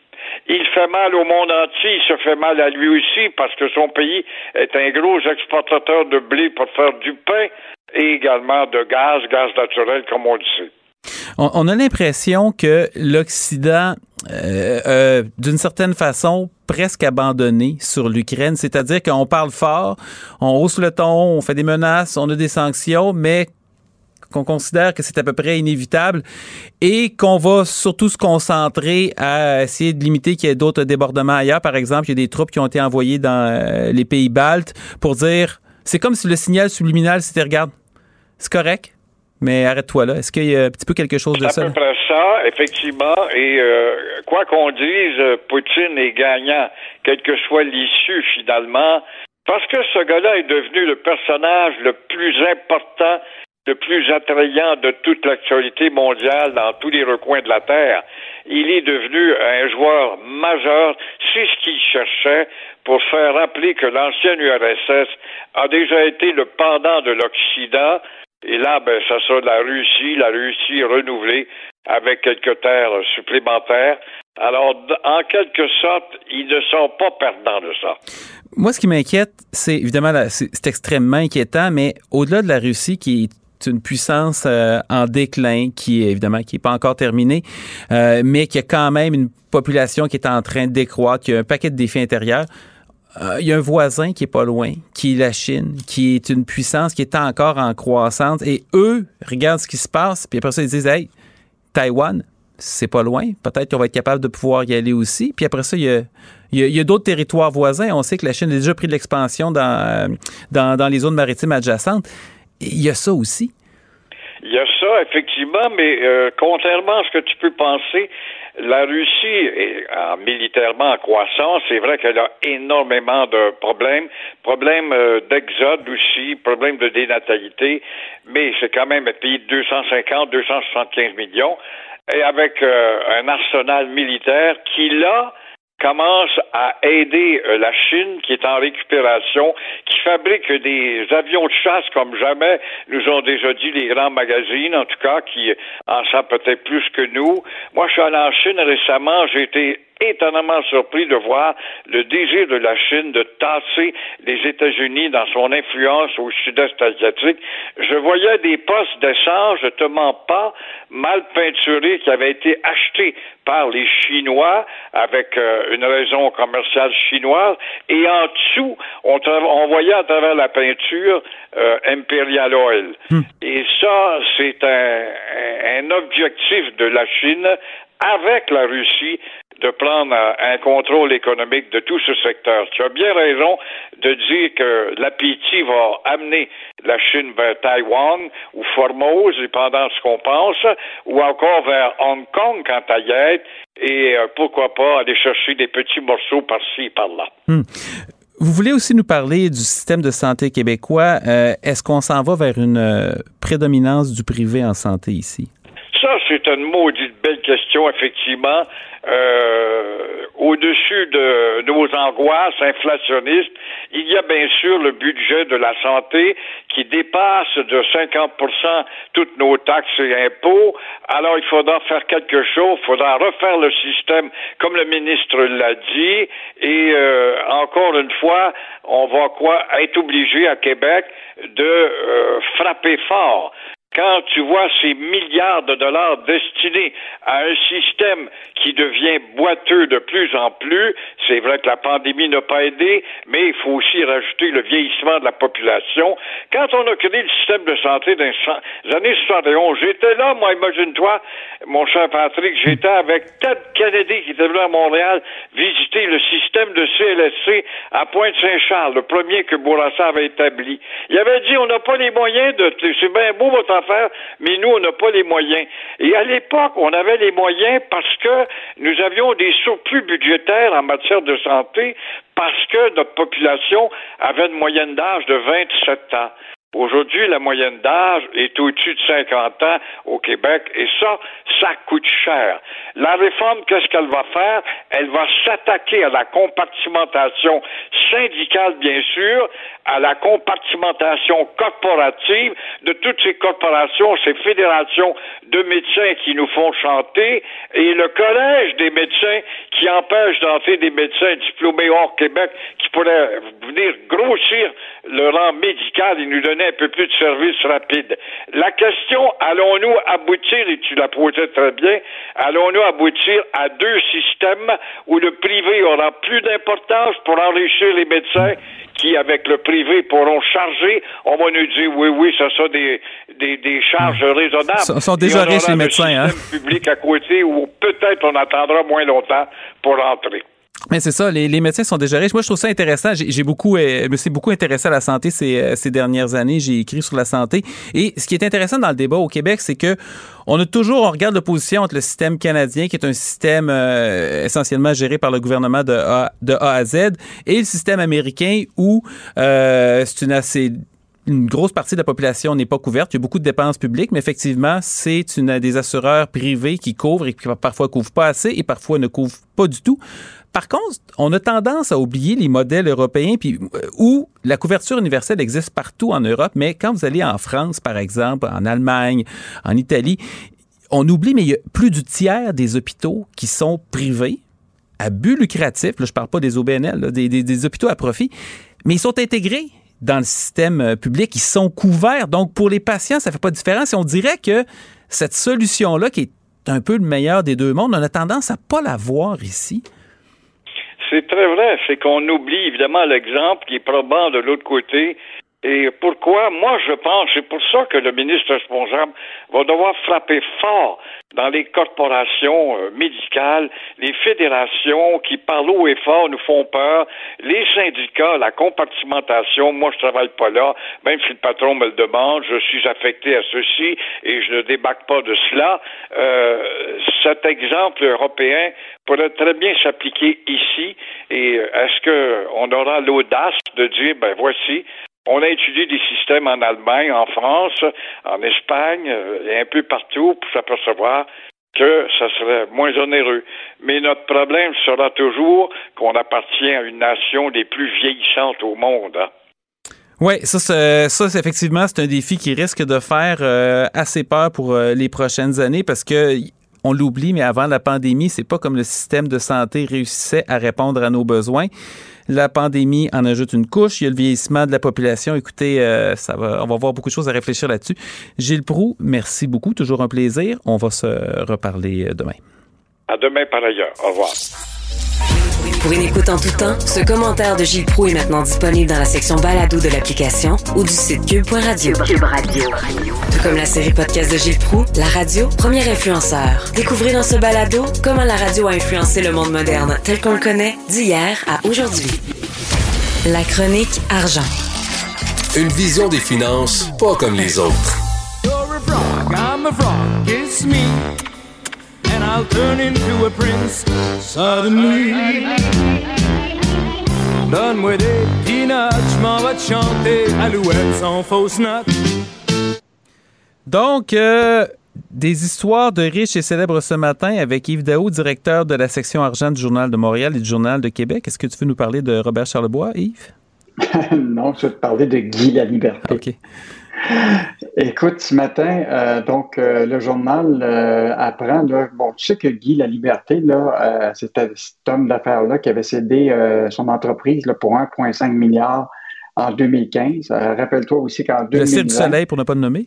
Oui, oui, bon, Guy La Liberté est pas mal connu, mais en 2020, euh, ben, avec la pandémie, la Caisse de dépôt avait racheté ce qui lui restait, de 75 millions US.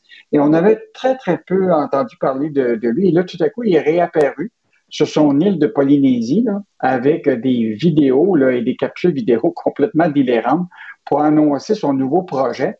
Et juste te rappeler hein, que Guy La Liberté a acheté un île euh, qui s'appelle Nuku Tipipi, euh, et, euh, qui a complètement transformé. Euh, écoute, il a mis en... On n'a on pas tous les mêmes problèmes, hein?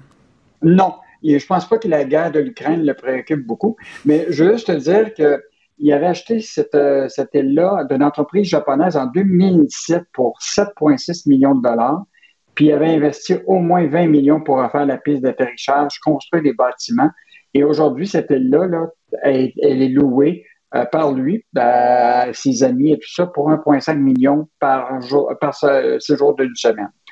Donc, euh, euh, et là, de- je ne sais pas s'il s'ennuyait, mais là, il a lancé un espèce de projet euh, qui entre le. Tout, bon, tu sais, on parle beaucoup là, des avatars, puis la réalité virtuelle, puis Ouais. les métavers, puis tout ça, euh, autour des grenouilles. Et il estime que là, effectivement, les grenouilles représentent les Québécois, puis tout ça, les frogs.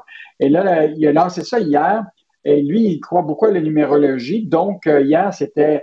euh, il a dévoilé ça au moment où c'était à 22h22, 22 minutes, en ce 22 février 1900 2022. Euh, Est-ce qu'on parle de Euh, Guy la Liberté ou on parle de Raël? Là, je veux juste être sûr parce que. Non, c'est vraiment Guy la Liberté. Et tu vas voir les, son Instagram, tu as toutes sortes de vidéos qui montrent très, très bien, seul dans son île, en train de parler à des grenouilles. Euh, donc, euh, on, lui a posé des questions quand même s'il s'ennuyait du Québec. Il dit Je ne m'ennuie pas du tout des la pluie verglaçante. En tout cas, sérieusement, je, collabore au quotidien avec mon équipe à l'étranger de, de, de, de son île. Euh, et donc, euh, écoute, c'est vraiment fascinant. Euh, bon, tu sais, on reconnaît que les riches et célèbres souvent ont des vies euh, parallèles, alors que le peuple, lui, euh, vit euh, des situations un peu plus com- compliquées. Et quand il avait acheté cette île-là, je, veux juste te rappeler qu'il avait dit clairement cherchait une île pour être à l'abri de, de toute guerre globale, euh, des pandémies, tout ça. Donc, trouvé le, lieu idéal pour lancer des projets un peu euh, euh, surréalistes. Ouais, surréaliste. Écoute, je, suis en train de regarder les images au moment où on se parle. Écoute, j'ai, j'ai, je, je sais pas, je, manque de mots là. On est à la radio, donc c'est un problème là, mais j'ai de la misère. À... Écoute, je me demande, est-ce que c'est, est-ce que c'est le 1er avril qui est arrivé en, en avance? Est-ce qu'il est en train de nous faire une blague? Est-ce que c'est juste un stunt Non, non, publicitaire? Non, non, non, c'est vraiment, puis si tu vas voir, euh, il existe un site qui s'appelle Aina World, qui regroupe toutes ces activités créatrices. Euh, donc, euh, non, c'est vraiment sérieux. C'est une espèce de, de partage d'idées créatrices. Bon, il ne faut quand même pas oublier que Guy La Liberté, c'est un créateur. Hein? Ouais. Puis là, il dit ces vidéos m'ont permis d'avoir du plaisir comme le temps des écha- échassiers de Baie-Saint-Paul. Donc, euh, donc, évidemment, il est encore dans cette énergie créative, tout ça. Mais euh, ça arrive à un moment où ce que la, la planète est un peu dans une situation plus compliquée que, que, que des grenouilles. là.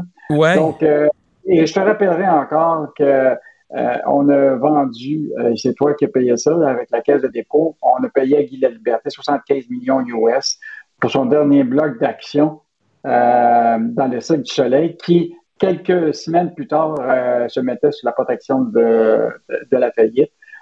Donc, je pense que les gens ont quand même un devoir de mémoire de se rappeler de tout ça. Il pourrait peut-être acheter des purificateurs d'air pour les écoles.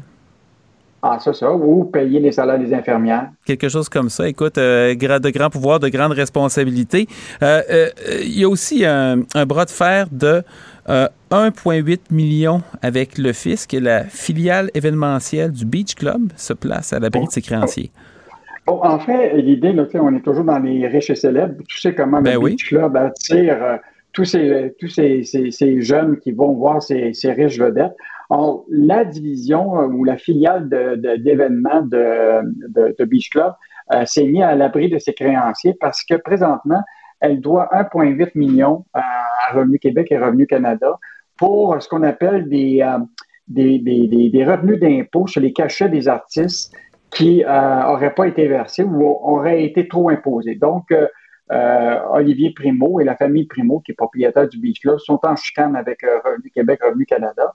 Mais comme la facture est relativement salée, la crainte, tu comprends-tu, de, de, de, d'être obligé de payer ça, ben, ils ont décidé de plutôt se mettre à l'abri des créanciers pour cette division des, des, événements et donc éviter euh, de, de, de devoir payer cette, cette facture-là. Euh, mais il n'y en est pas encore à, la fin de ses projets. Écoute, même s'il va peut-être éviter cette facture-là parce qu'il se met sous la protection des créanciers, il envisage déjà, sais-tu quoi, de lancer un festival western à Québec. Ah oui? Ah on, on part- on passe des, des- des- des plages au western. Exactement. C'est pareil. euh, Les projets, eh ben oui, euh, et là, il y a un projet de partir de Pointe-Calumet et de faire euh, un grand festival western dans la région de Québec.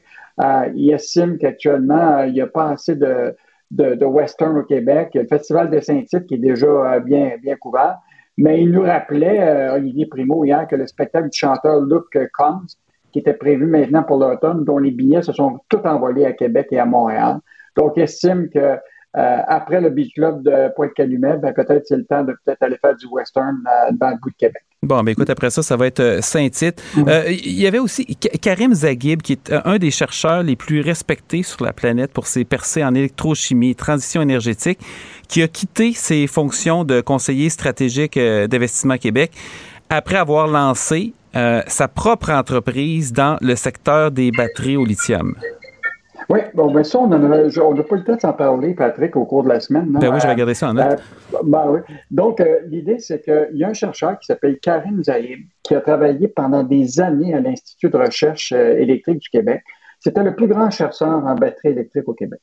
Et tout à coup, euh, on s'est aperçu qu'il, avait, qu'il, quittait l'Institut de recherche électrique du Québec pour s'en aller chez Investissement Québec.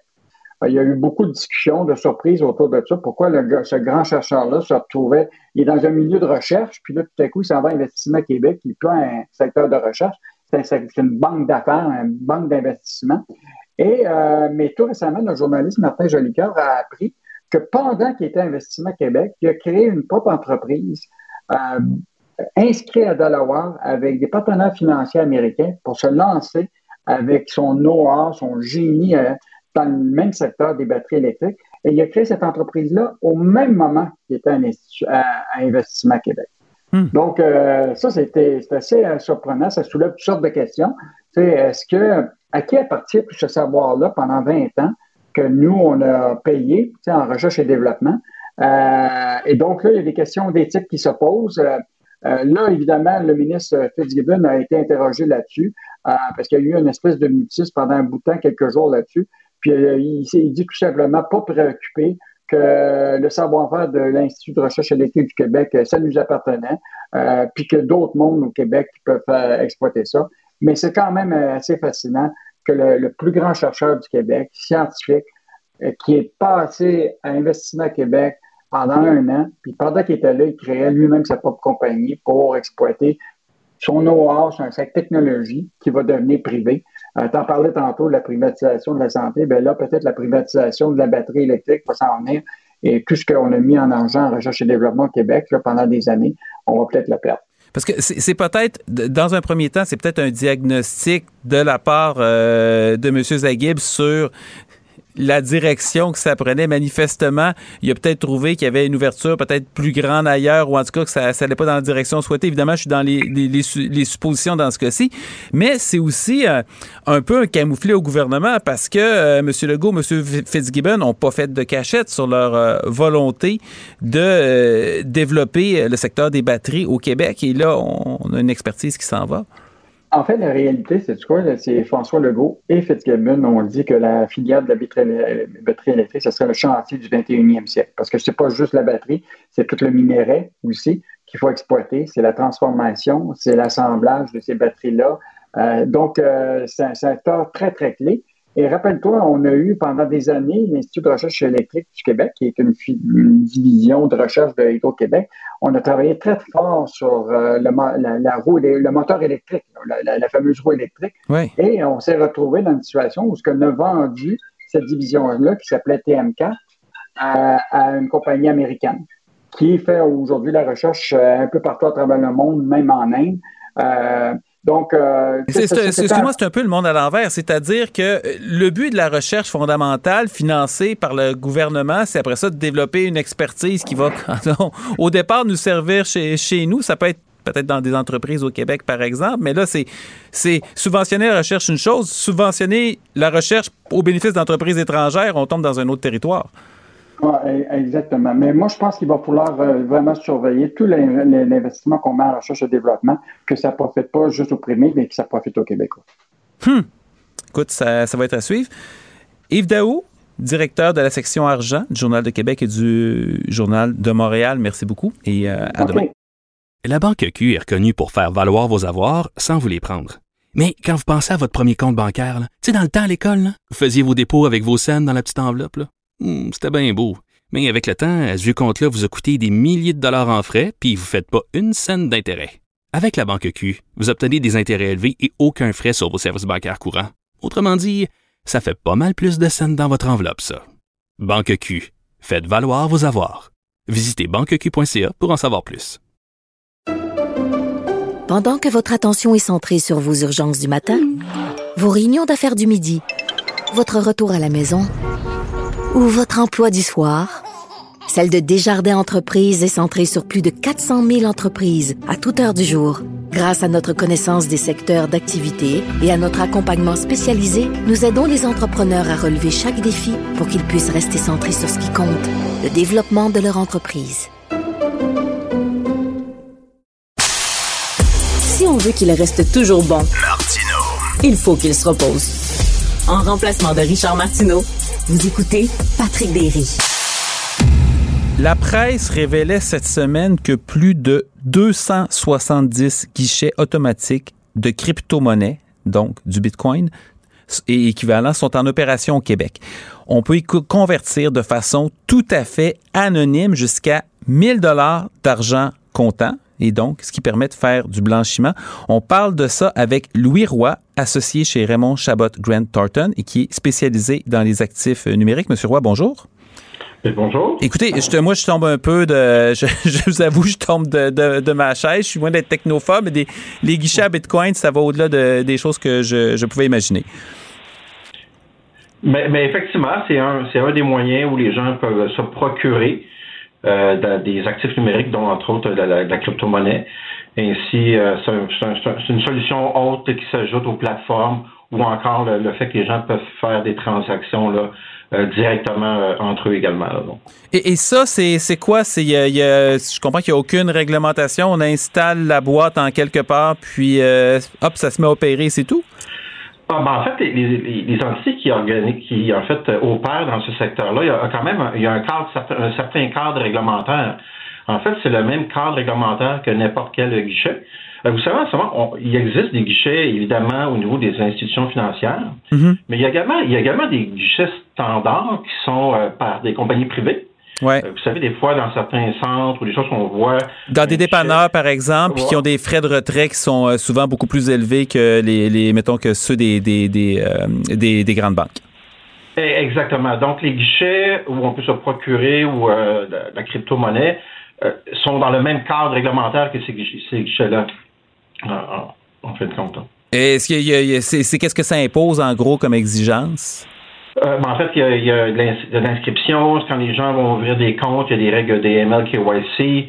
Euh, il y a certains dépôts, euh, il y a comme la limite du 1000 en tant que tel. Donc, donc toutes les règles, les aspects de conformité liés à certains éléments du processus sont les mêmes qu'on retrouve pour l'industrie des guichets, en fait. Sauf une différence près qui est importante, c'est-à-dire que quand il s'agit de retrait d'institutions bancaires, l'argent vient donc d'une banque, il y a des traces, c'est euh, numérique, c'est encadré, il y a des traces dans les institutions. Dans ce cas-ci, l'argent vient d'un peu nulle part et euh, on ne sait pas non plus où est-ce qu'il va et c'est ça le problème. Ouais, mais en fait, là, là, on parle d'une caractéristique inhérente aux actifs numériques, à la crypto-monnaie, euh, mais ça ne s'applique pas nécessairement juste au, euh, au guichet. En fait, ça s'applique à toute l'industrie de la crypto-monnaie, que ce soit les plateformes d'échange qui sont reconnues, euh, que ce soit encore le fait que les gens font des transactions entre eux euh, sur le web en tant que tel. Fait que ça, c'est, vraiment un élément qui, qui, est une caractéristique de l'actif en soi.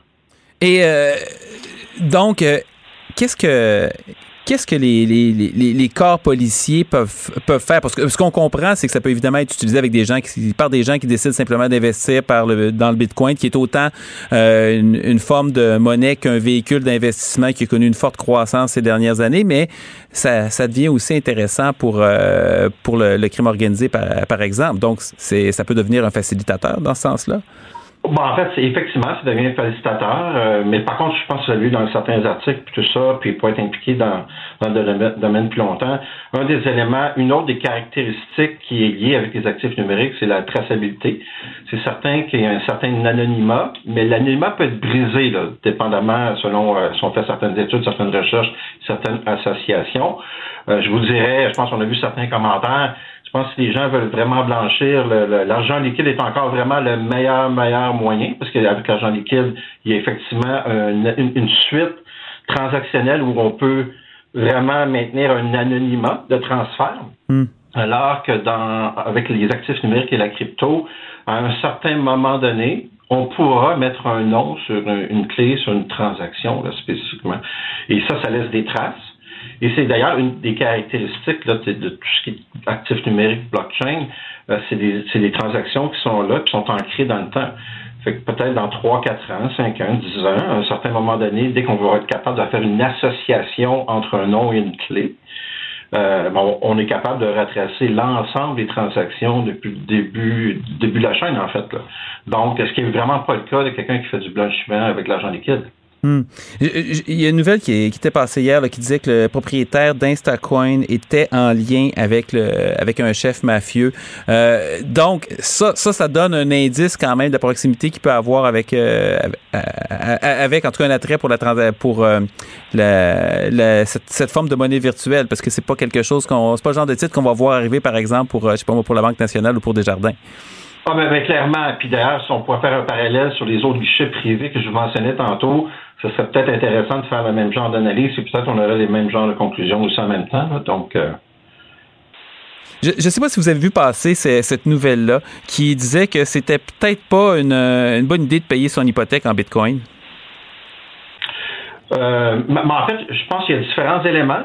Mais je pense qu'il faut, euh, je pense qu'il y a un message important, c'est dès qu'on fait un paiement où on utilise notre crypto, c'est un événement fiscal. Euh, donc, euh, ça a un double impact parce que n'étant pas une monnaie.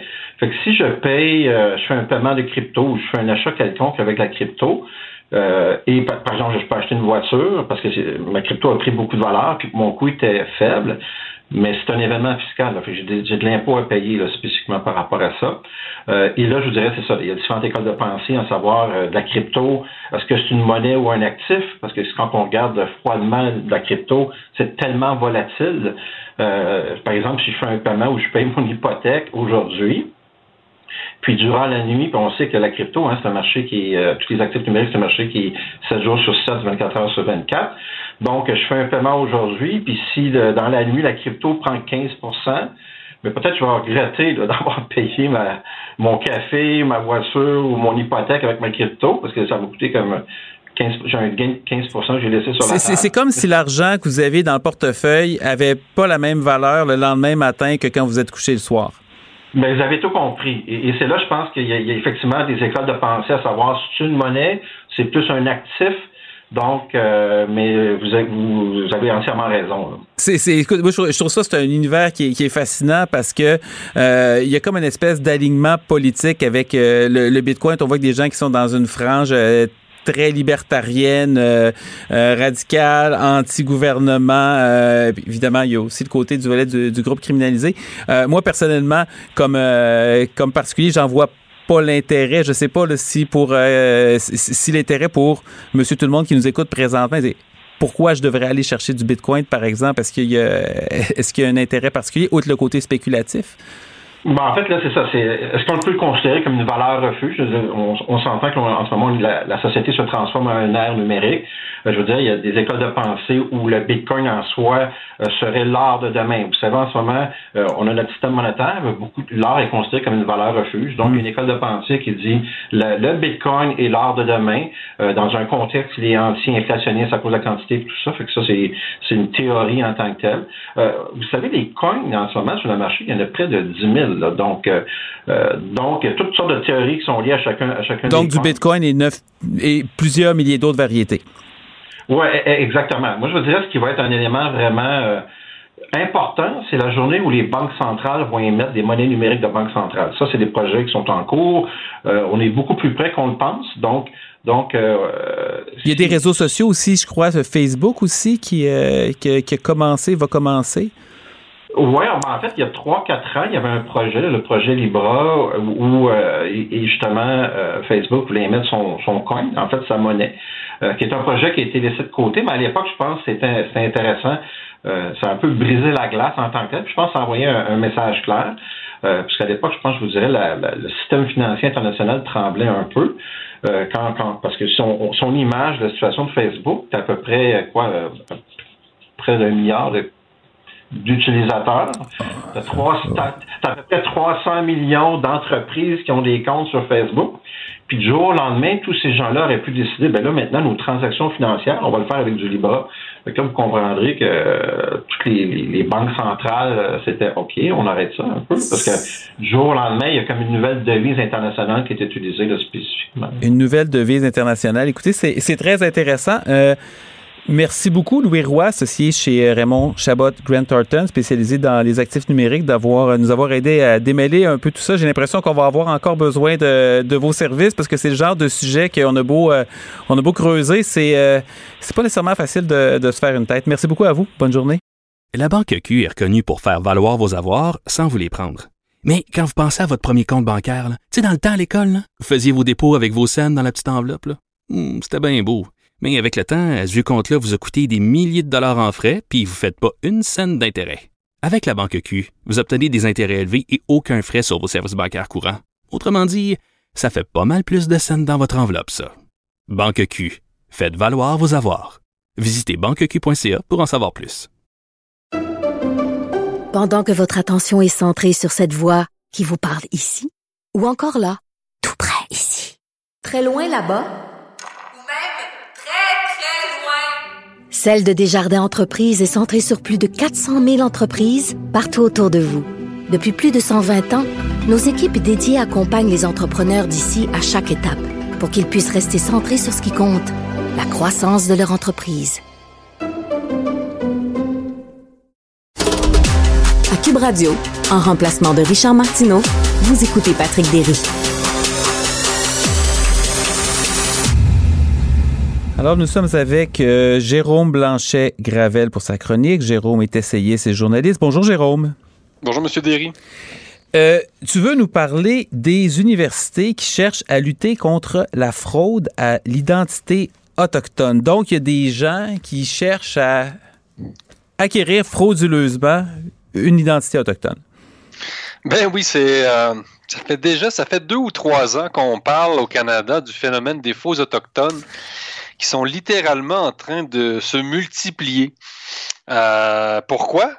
Parce Ben que oui. euh, on a créé au Canada, euh, grâce au multiculturalisme, eh bien toutes sortes de, de postes, d'emplois en fait, qui sont réservés à des autochtones qui doivent être purs en quelque sorte, hein, qui doivent être des purs autochtones, Euh, ce, qui est, ce qui est difficile hein, parce qu'on sait que l'un des principaux legs de la colonisation, eh bien, c'est le métissage. Donc, euh, juste rappeler euh, la première grande affaire de, de faux autochtones, si on peut appeler ça comme ça, c'était Madame euh, Marie-Josée Parent, hein, la première élue autochtone euh, à la ville de Montréal. Et en 2019, on avait découvert, en fait, des historiens avaient euh, découvert que Madame Parent n'était en fait pas du tout autochtone, mais donc elle s'était, elle avait dû démissionner du dossier de la réconciliation. Et depuis, hein, c'était vraiment, ça annonçait toute une série de- de- d'histoires similaires.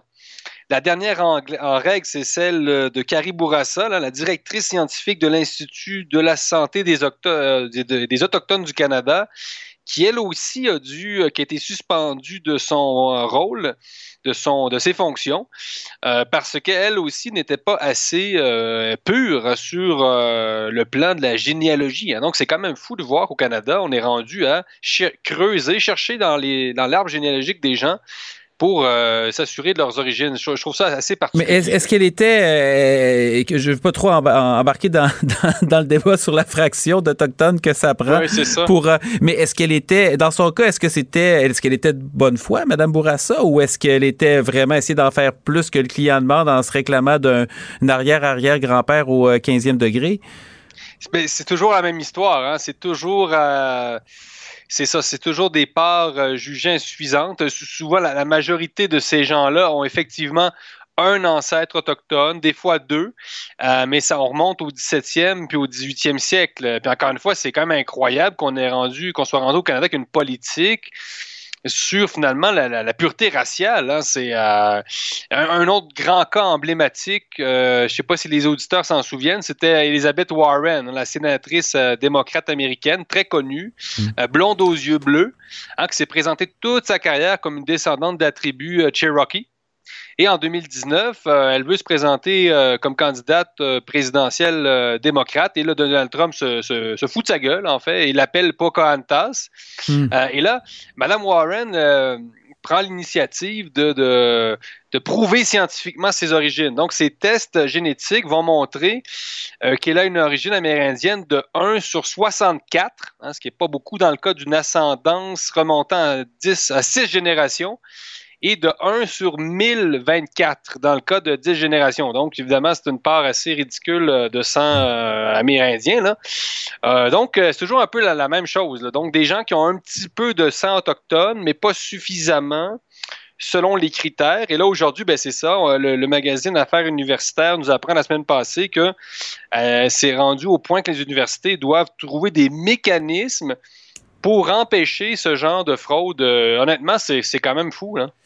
Parce que c'est c'est- ce qui est ce qui est euh, intriguant là-dedans, c'est que euh, des fois aussi t'as t'as- bon t'as la- la- la- la- l'appartenance génétique ou en tout cas biologique si on veut, mais euh, des fois c'est comment t'as grandi. Si je me rappelle bien, par exemple, il y avait le cas de la chanteuse euh, Shania Twain, dont les parents étaient décédés alors qu'elle était jeune, qui avait des parents adoptifs, euh, je crois d'origine, dont son père qui était d'origine autochtone. Bref, éventuellement l'histoire était sortie, puis euh, elle dit ben c'est pas que t'es- t'es t'es pas autochtone, Shania. Ben écoutez moi moi c'est le seul père que j'ai connu, puis c'est j'ai j'ai été élevé comme ça. Fait qu'il y a des il y a des éléments identitaires euh, qui peuvent être euh, très très honnêtes, c'est le véhicule de la personne. De l'autre côté, il y a peut-être des Ah oui. mauvaises incitations qui sont en place si on pousse un peu trop du côté de la discrimination positive. Exact, oui. Il- il- Ben, c'est une bonne question, c'est un bon point. C'est-à-dire que ça pose toute la question de savoir si effectivement l'appartenance à un groupe, c'est basé sur euh, le, le ressenti ou la, culture comme telle, ou bien c'est basé sur la race. hein. Donc, euh, et là, au Canada, on a vraiment une opposition.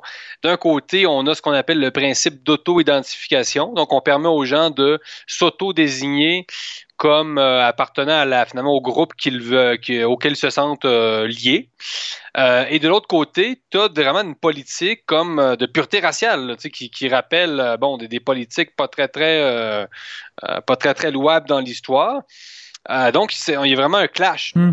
Et, euh, et- et d'ailleurs, ma- Madame Warren aux États-Unis, puis ça, c'est vraiment un- une histoire célèbre, euh, s'était fait reprocher, en fait, là, après ses tests génétiques, la, tri- la tribu de Cherokee lui avait dit Madame Warren, c'est parce que nous, on se définit pas sur une appartenance raciale, justement. Donc, ça conforte ce que, ce que vous dites, là.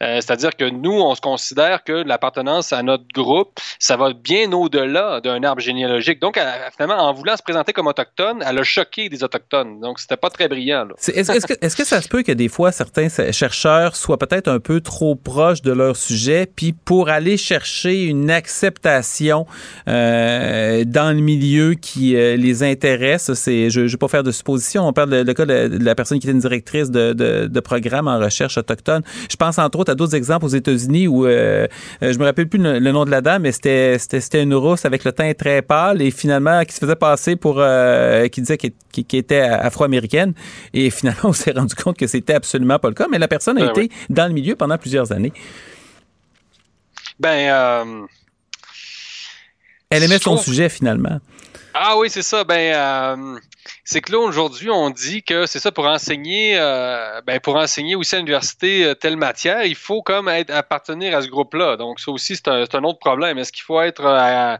à jusqu'à combien de pourcents il faut être autochtone pour pouvoir en- en- enseigner l'histoire euh, des autochtones?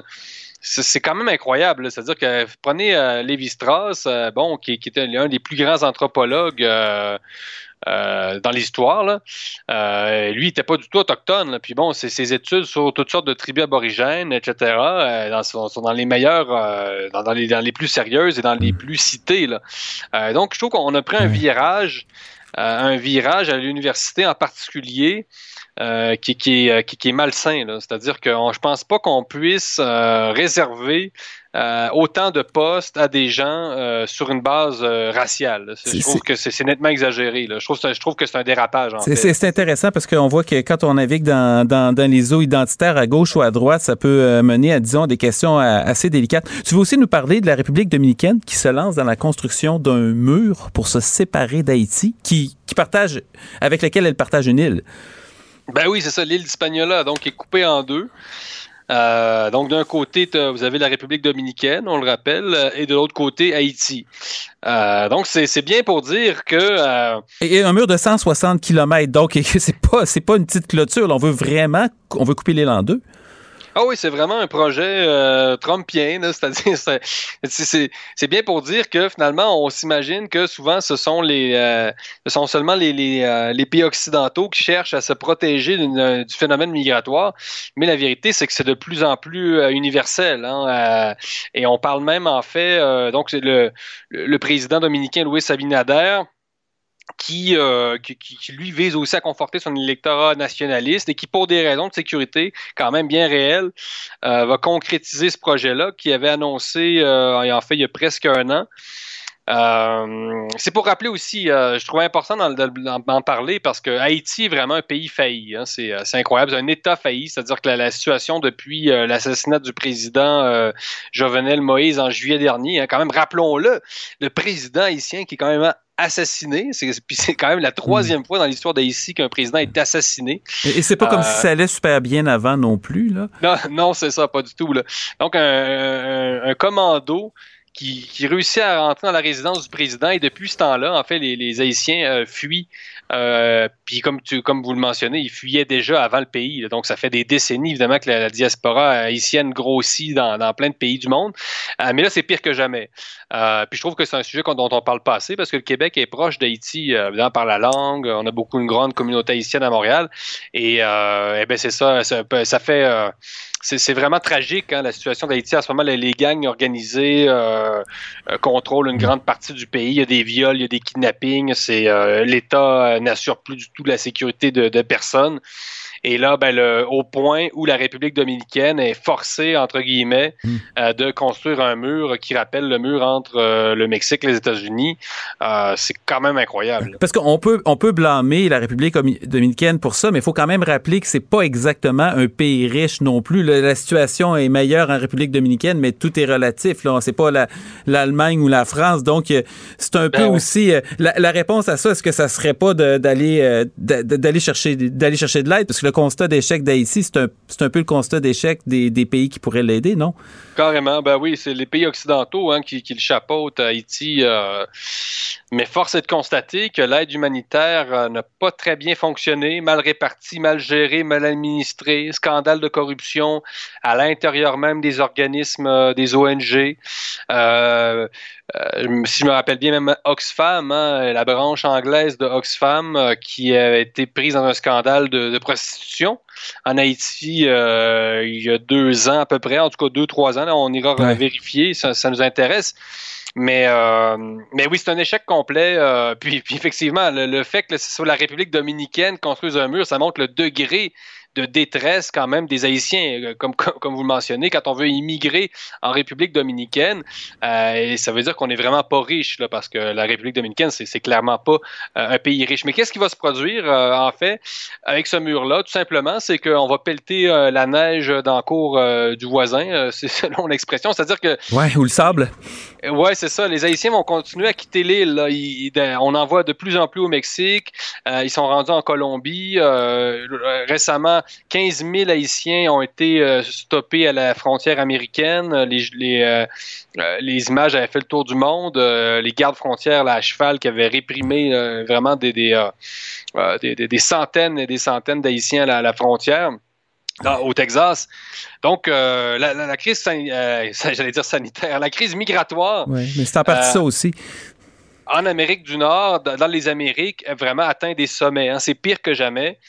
Euh, et ça fait, ça, ça, va ne faire que continuer. Hein. C'est vraiment un des phénomènes euh, à surveiller euh, pour les prochaines années. C'est un des grands, grands problèmes en fait actuels en Amérique. Là. Ouais, écoutez, c'est c'est un petit peu c'est un petit peu désolant, mais c'est faut il y, y, a vraiment il y a vraiment un appel à l'aide, il y a vraiment un, un, besoin d'aide. Et euh, quand c'est le, le, plus tragique là-dedans, euh, c'est que ceux qui quittent, c'est ceux qui peuvent. Euh, mm -hmm. C'est souvent les les, les, les, les, les plus entreprenants. C'est une partie de l'élite. En tout cas, c'est un mot que j'aime pas j'aime pas utiliser, mais souvent en tout cas des leaders à, à tout le moins. Puis donc c'est un pays qui se vide euh, petit à petit. Euh, Jérôme Blanchette, essayez ce journaliste. Euh, merci pour ces éclairages et au, au plaisir. La Banque Q est reconnue pour faire valoir vos avoirs sans vous les prendre. Mais quand vous pensez à votre premier compte bancaire, tu sais, dans le temps à l'école, vous faisiez vos dépôts avec vos scènes dans la petite enveloppe. Mmh, C'était bien beau. Mais avec le temps, ce vieux compte-là vous a coûté des milliers de dollars en frais, puis vous ne faites pas une scène d'intérêt. Avec la Banque Q, vous obtenez des intérêts élevés et aucun frais sur vos services bancaires courants. Autrement dit, ça fait pas mal plus de scènes dans votre enveloppe, ça. Banque Q. Faites valoir vos avoirs.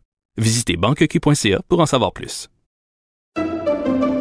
Pendant que votre attention est centrée sur vos urgences du matin, vos réunions d'affaires du midi, votre retour à la maison ou votre emploi du soir, celle de Desjardins Entreprises est centrée sur plus de 400 000 entreprises à toute heure du jour.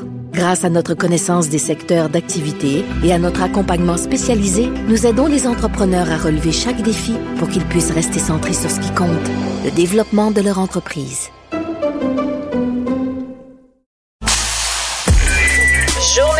Pour les woke. Richard Martineau est en vacances. Vous écoutez Patrick Derry.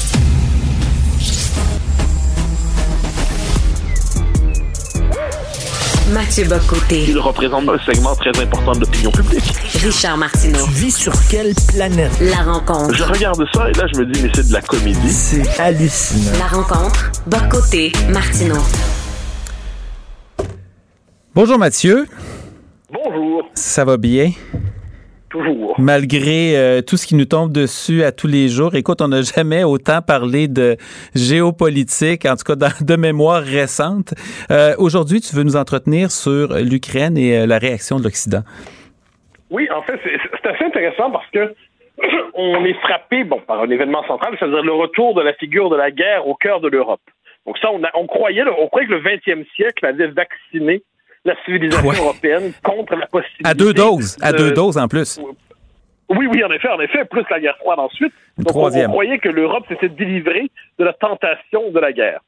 Ce qu'on voit en ce moment, c'est bon, premièrement, on pourrait dire, c'est l'éternel retour du conflit, quel qu'il soit. Donc, tous ceux qui s'imaginent, euh, qui croient à la paix perpétuelle, doivent constater que le monde s'écrira toujours à l'encre du conflit. Une fois que j'ai dit la tentation chez plusieurs, euh, qui est forte, c'est de chercher à rabattre ce qui se passe en Ukraine euh, et en Russie euh, sur les, la guerre précédente, c'est-à-dire la Deuxième Guerre. Par exemple, on va nous dire euh, la reconnaissance des républiques du Donbass, c'est euh, des républiques russophones du Donbass, c'est l'équivalent de, de l'annexion des Sudètes par euh, Hitler euh, au, au seuil de la guerre, juste avant la guerre. On va dire, là certains redoutent ben, une, une des chars russes qui couraient jusqu'à qui rouleraient jusqu'à Kiev, et là une forme on aurait d'Anschluss appliqué au monde russe. Et à travers ça, on des comparaisons par rapport à la Deuxième Guerre mondiale, convaincu en quelque sorte que ce qui s'est passé ne peut que se reproduire et que le même scénario se produira. Et là, c'est pour ça que moi, je, je nuancerais. Alors, euh, si, sans le moindre doute, il faut condamner ces, ces politiques, il faut aussi ne pas se tromper de contexte général. Vladimir Poutine, euh, pour qui on n'a aucune sympathie, c'est le moins qu'on puisse dire, n'entend pas exercer une hégémonie à la grandeur de l'Europe. Son objectif politique, c'est reconstituer l'hégémonie russe dans ce qu'il considère être la zone naturelle d'influence de la Russie. Donc ça, qu'est-ce que ça veut dire? Ça veut dire ce que, ce que Brezhnev appelait l'étranger proche. Plus largement, ça veut dire la zone d'influence naturelle de la Russie, où il considère qu'elle doit être la, la puissance de référence dans ce coin-là, et les Américains ne doivent pas y mettre leurs pattes. Que disent les Russes en ce moment? Ils disent les Américains, fondamentalement, ont profité de l'avantage stratégique ouvert par la, la fin de la guerre froide pour pousser toujours davantage les frontières de leur empire à travers l'OTAN. Et là, aujourd'hui, donc euh, les pays baltes, la Bulgarie, la Pologne, d'autres. Et là, la question, c'est est-ce que les États-Unis vont pousser, donc c'est la question de l'OTAN en Ukraine. Et les Russes considèrent, voient dans cela un geste d'agression. Il ne s'agit pas de dire qu'ils ont raison ou qu'ils ont tort. Il s'agit de voir comment eux-mêmes voient ça. Et ce que cherchent à faire les Russes en ce moment, c'est davantage reconstituer leur leur zone d'influence naturelle, puis on peut toujours garder à l'esprit la comparaison suivante. Imaginons si les Russes voulaient installer une série de, de bases militaires euh, au Canada. Il n'est pas certain que les États-Unis réagiraient avec sérénité. Mais en tout cas, on a vu qu'est-ce qui est arrivé avec euh, Cuba à l'époque, qui était certainement pas serein. bien sûr. Mais bien sûr, mais c'est la guerre froide en plus. Autre élément, et là, ça, c'est là que ça devient intéressant, je pense, c'est la réaction des Occidentaux.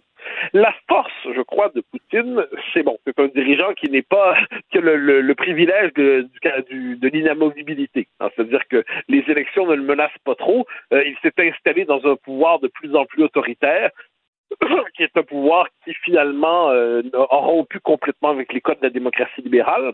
Euh, bien que la démocratie libérale ne s'est jamais vraiment implantée en Russie, c'est une, tenta- une tentative, mais c'est comme si le, corps russe accueillait mal cette structure politique. Quoi qu'il en soit, la force de Poutine, c'est qu'il a parfaitement compris la faiblesse des démocraties occidentales. Donc, il se permet de pousser son avantage chaque fois parce qu'il sait une chose, c'est qu'il n'y a pas un occidental qui est prêt à aller euh, mourir pour Kiev. Mais justement, c'est Euh, pas là qu'il y a une, Mathieu, qu'il y a une euh, similitude un peu aussi, parce que moi, je suis d'accord avec toi, je, je, je vois pas vraiment le scénario où euh, M. Poutine déciderait de, de, de, de se rendre en, Bel- en Belgique, rentrer en France et après ça planifier un débarquement en Angleterre. Ça, c'est euh, de la, de, la, de la- science la science-fiction, enfin, j'espère. Par contre, dans l'approche très graduelle qui a été celle aussi euh, d'Adolf Hitler, c'est de prendre des petits morceaux à la fois, mettre devant le fait accompli, tester la résolution de ses adversaires qui est pas très très forte, Euh, même la simulation de faux incidents à la frontière pour après ça l'invoquer comme justification. Donc même si ça s'arrête à l'Ukraine, ça devait s'arrêter à l'Ukraine, il y a quand même des similitudes dans la méthode, non? Ben, ça, pour moi, ce sont les méthodes éternelles de, de la guerre et de la désinformation. Donc, le problème, c'est que si on ramène ça à Hitler, le problème, c'est que là, on se, on se prend dans une, logique de comparaison qui, euh, qui déforme le réel. Hitler, qu'est-ce que c'est? Le nazisme, qu'est-ce que c'est? Mais c'est le, le mal absolu. C'est-à-dire que c'est une entreprise, à proprement parler, diabolique, qui culmine dans la volonté d'effacer un peuple de l'existence du monde jusqu'à son souvenir à travers une extermination industrielle. Donc là, euh, et si, euh, selon les codes de la capacité technologique des temps présents, c'était euh, donc le, le, le nazisme ne, saurait se définir sans l'Holocauste. Or, or, on peut reprocher tout ce qu'on veut à Poutine et trouver que c'est un régime autoritaire. On n'est pas dans une logique semblable à celle du nazisme. C'est pas la même chose. Mais cela dit, il utilise oui la désinformation, il utilise oui euh, le mensonge, il utilise oui la provocation. Et ce qu'il voit en fait, c'est qu'il voit les faiblesses des Occidentaux. Les Occidentaux ne sont pas prêts, je le disais, à aller mourir pour Kiev. Puis on comprend pourquoi. Les Occidentaux, d'ailleurs, faut pas l'oublier, l'Ukraine n'est pas membre de l'OTAN. C'est pas un détail, ça. Euh, et donc là, lui. Contrairement aux Pays-Baltes, il- par exemple. ben, Absolument, absolument.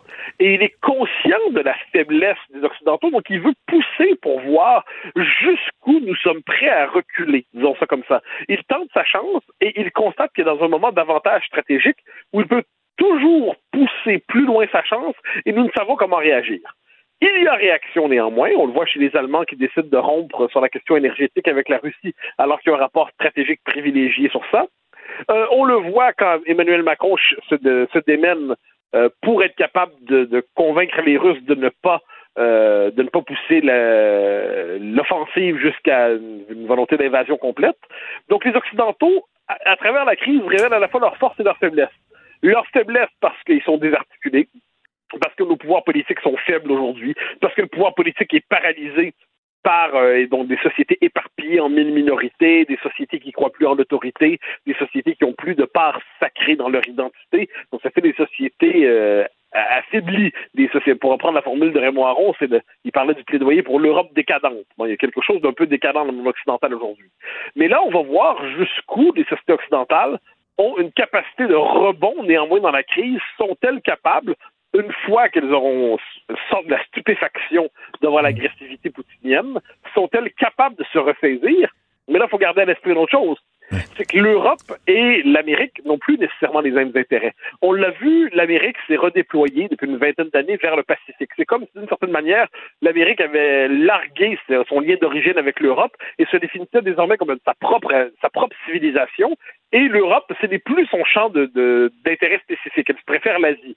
Même le Canada est un peu là-dedans. C'est drôle parce que tu as parlé de stupéfaction, puis je peux pas m'empêcher de faire un parallèle à une toute autre échelle sur euh, l'événement et les conséquences, mais le fait, par exemple, que Ottawa a été euh, occupé d'une certaine façon pendant trois semaines avant que euh, le gouvernement canadien finisse par se rendre compte, hey, on est, on est un pays du G7, nous, quand même, là. on devrait être capable de, faire quelque chose.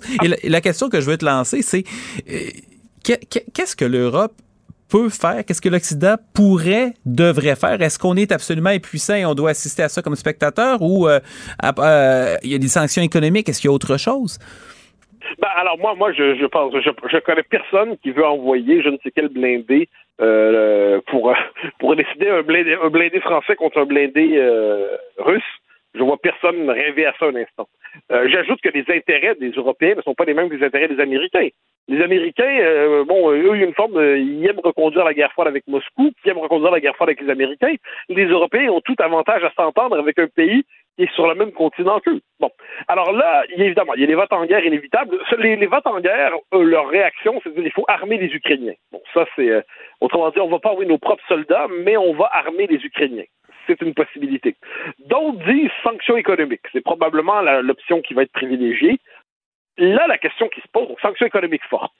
Mais euh, qui va en payer le plus le prix? C'est-à-dire, euh, quand on impose des sanctions économiques à la Russie, est-ce que c'est la Russie qui en paie le prix ou est-ce que c'est ceux qui imposent des sanctions économiques qui en paient le prix? Ça, cette question-là est très présente dans le débat public en Europe. Puis à la dernière question, c'est que là, bon, euh, Poutine, disons, il, considère que l'Ukraine, c'est une terre privilégiée, euh, une terre privilégiée, il se permet de, de pousser son avantage. Mais si demain il considère que les pays baltes doivent aussi tomber sous son giron, là, ça devient plus compliqué parce que les pays baltes appartiennent à l'OTAN. Et une attaque contre un des membres de l'OTAN est une attaque contre tous les membres de l'OTAN. Donc, en principe, ça doit déclencher automatiquement, euh, c'est comme le bras dans le tordeur. Là, à ce moment-là, la France, l'Angleterre, l'Allemagne, les États-Unis, le Canada n'ont pas le choix. Exactement. Et ça, c'est le, le grand point d'interrogation. Donc, on est en ce moment dans une espèce de partie d'échec à grande échelle à laquelle nous ne sommes pas préparés intellectuellement, mentalement. Notre psychologie collective s'est déshabituée du conflit, de la guerre. Et les Russes sont très bons échecs. Ah oui, oui, oui. Puis, et, et eux, on- alors on peut dire que, bon, évidemment, ce sont d'immenses généralisations, mais on peut dire que, bon, le, le, le, le- le Canada, c'est le pays où il se passe jamais rien. Les États-Unis, c'est le pays du rêve, de l'American Dream. La France, c'est le pays de, de, de, de l'art de vivre, de l'élégance. L'Allemagne, c'est le pays de la philosophie. Euh, la Grande-Bretagne, c'est le pays du commerce. Et la Russie, on pourrait dire, c'est le pays qui n'a jamais rompu avec le tragique de l'histoire.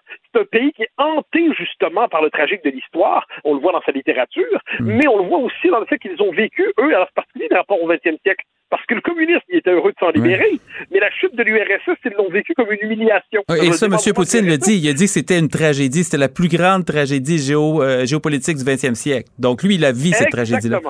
Mais donc, c'est le paradoxe, parce que, bon, pour nous, la chute de l'URSS, c'est juste la chute de régime totalitaire, mais c'est aussi la perte de puissance. Donc là, la Russie réfléchit en d'autres réflexions, à une autre échelle que la nôtre là-dessus. Nous, on est dans un horizon toujours électoral, aux quatre ans. Donc, veut reconstruire sa puissance, considère qu'elle veut euh, repousser les Américains qui sont trop avancés, et nous, on veut pas non plus se laisser humilier par eux. Je pense qu'il faut avoir tout ça en tête pour chercher à comprendre ce qui se passe en ce moment, au-delà de dire les bons, les méchants. Il faut puis tenir compte de tout ça. Ensuite, ne pas douter, je pense que non, on est dans le bon camp et que Poutine est, dans une logique autoritaire qui pousse toujours son avantage de manière démesurée. Il y a une forme d'hubris chez lui. Il n'en demeure pas moins qu'on doit avoir tout ça en tête pour comprendre ce qui se passe. Écoute, c'est fascinant, Mathieu. Écoute, moi, j'ai lu un peu sur les, les deux premières guerres, mais surtout les causes géopolitiques. Puis là, tu essaies de te projeter dans la tête des dirigeants. Tu as l'impression que c'est tellement loin. Puis là, on voit quand même des schémas de pensée qui se ressemblent un peu. Euh, Mathieu Bocoté, merci beaucoup. On se reparle demain. Bonne journée. Au grand plaisir. Bye bye. Pour une écoute en tout temps, ce commentaire de Mathieu Bocoté est maintenant disponible dans la section balado de l'application ou du site cube.radio. Tout comme la série podcast de Mathieu Bocoté, Les idées mènent le monde. Un balado qui cherche à mettre en lumière, à travers le travail des intellectuels, les grands enjeux de notre société.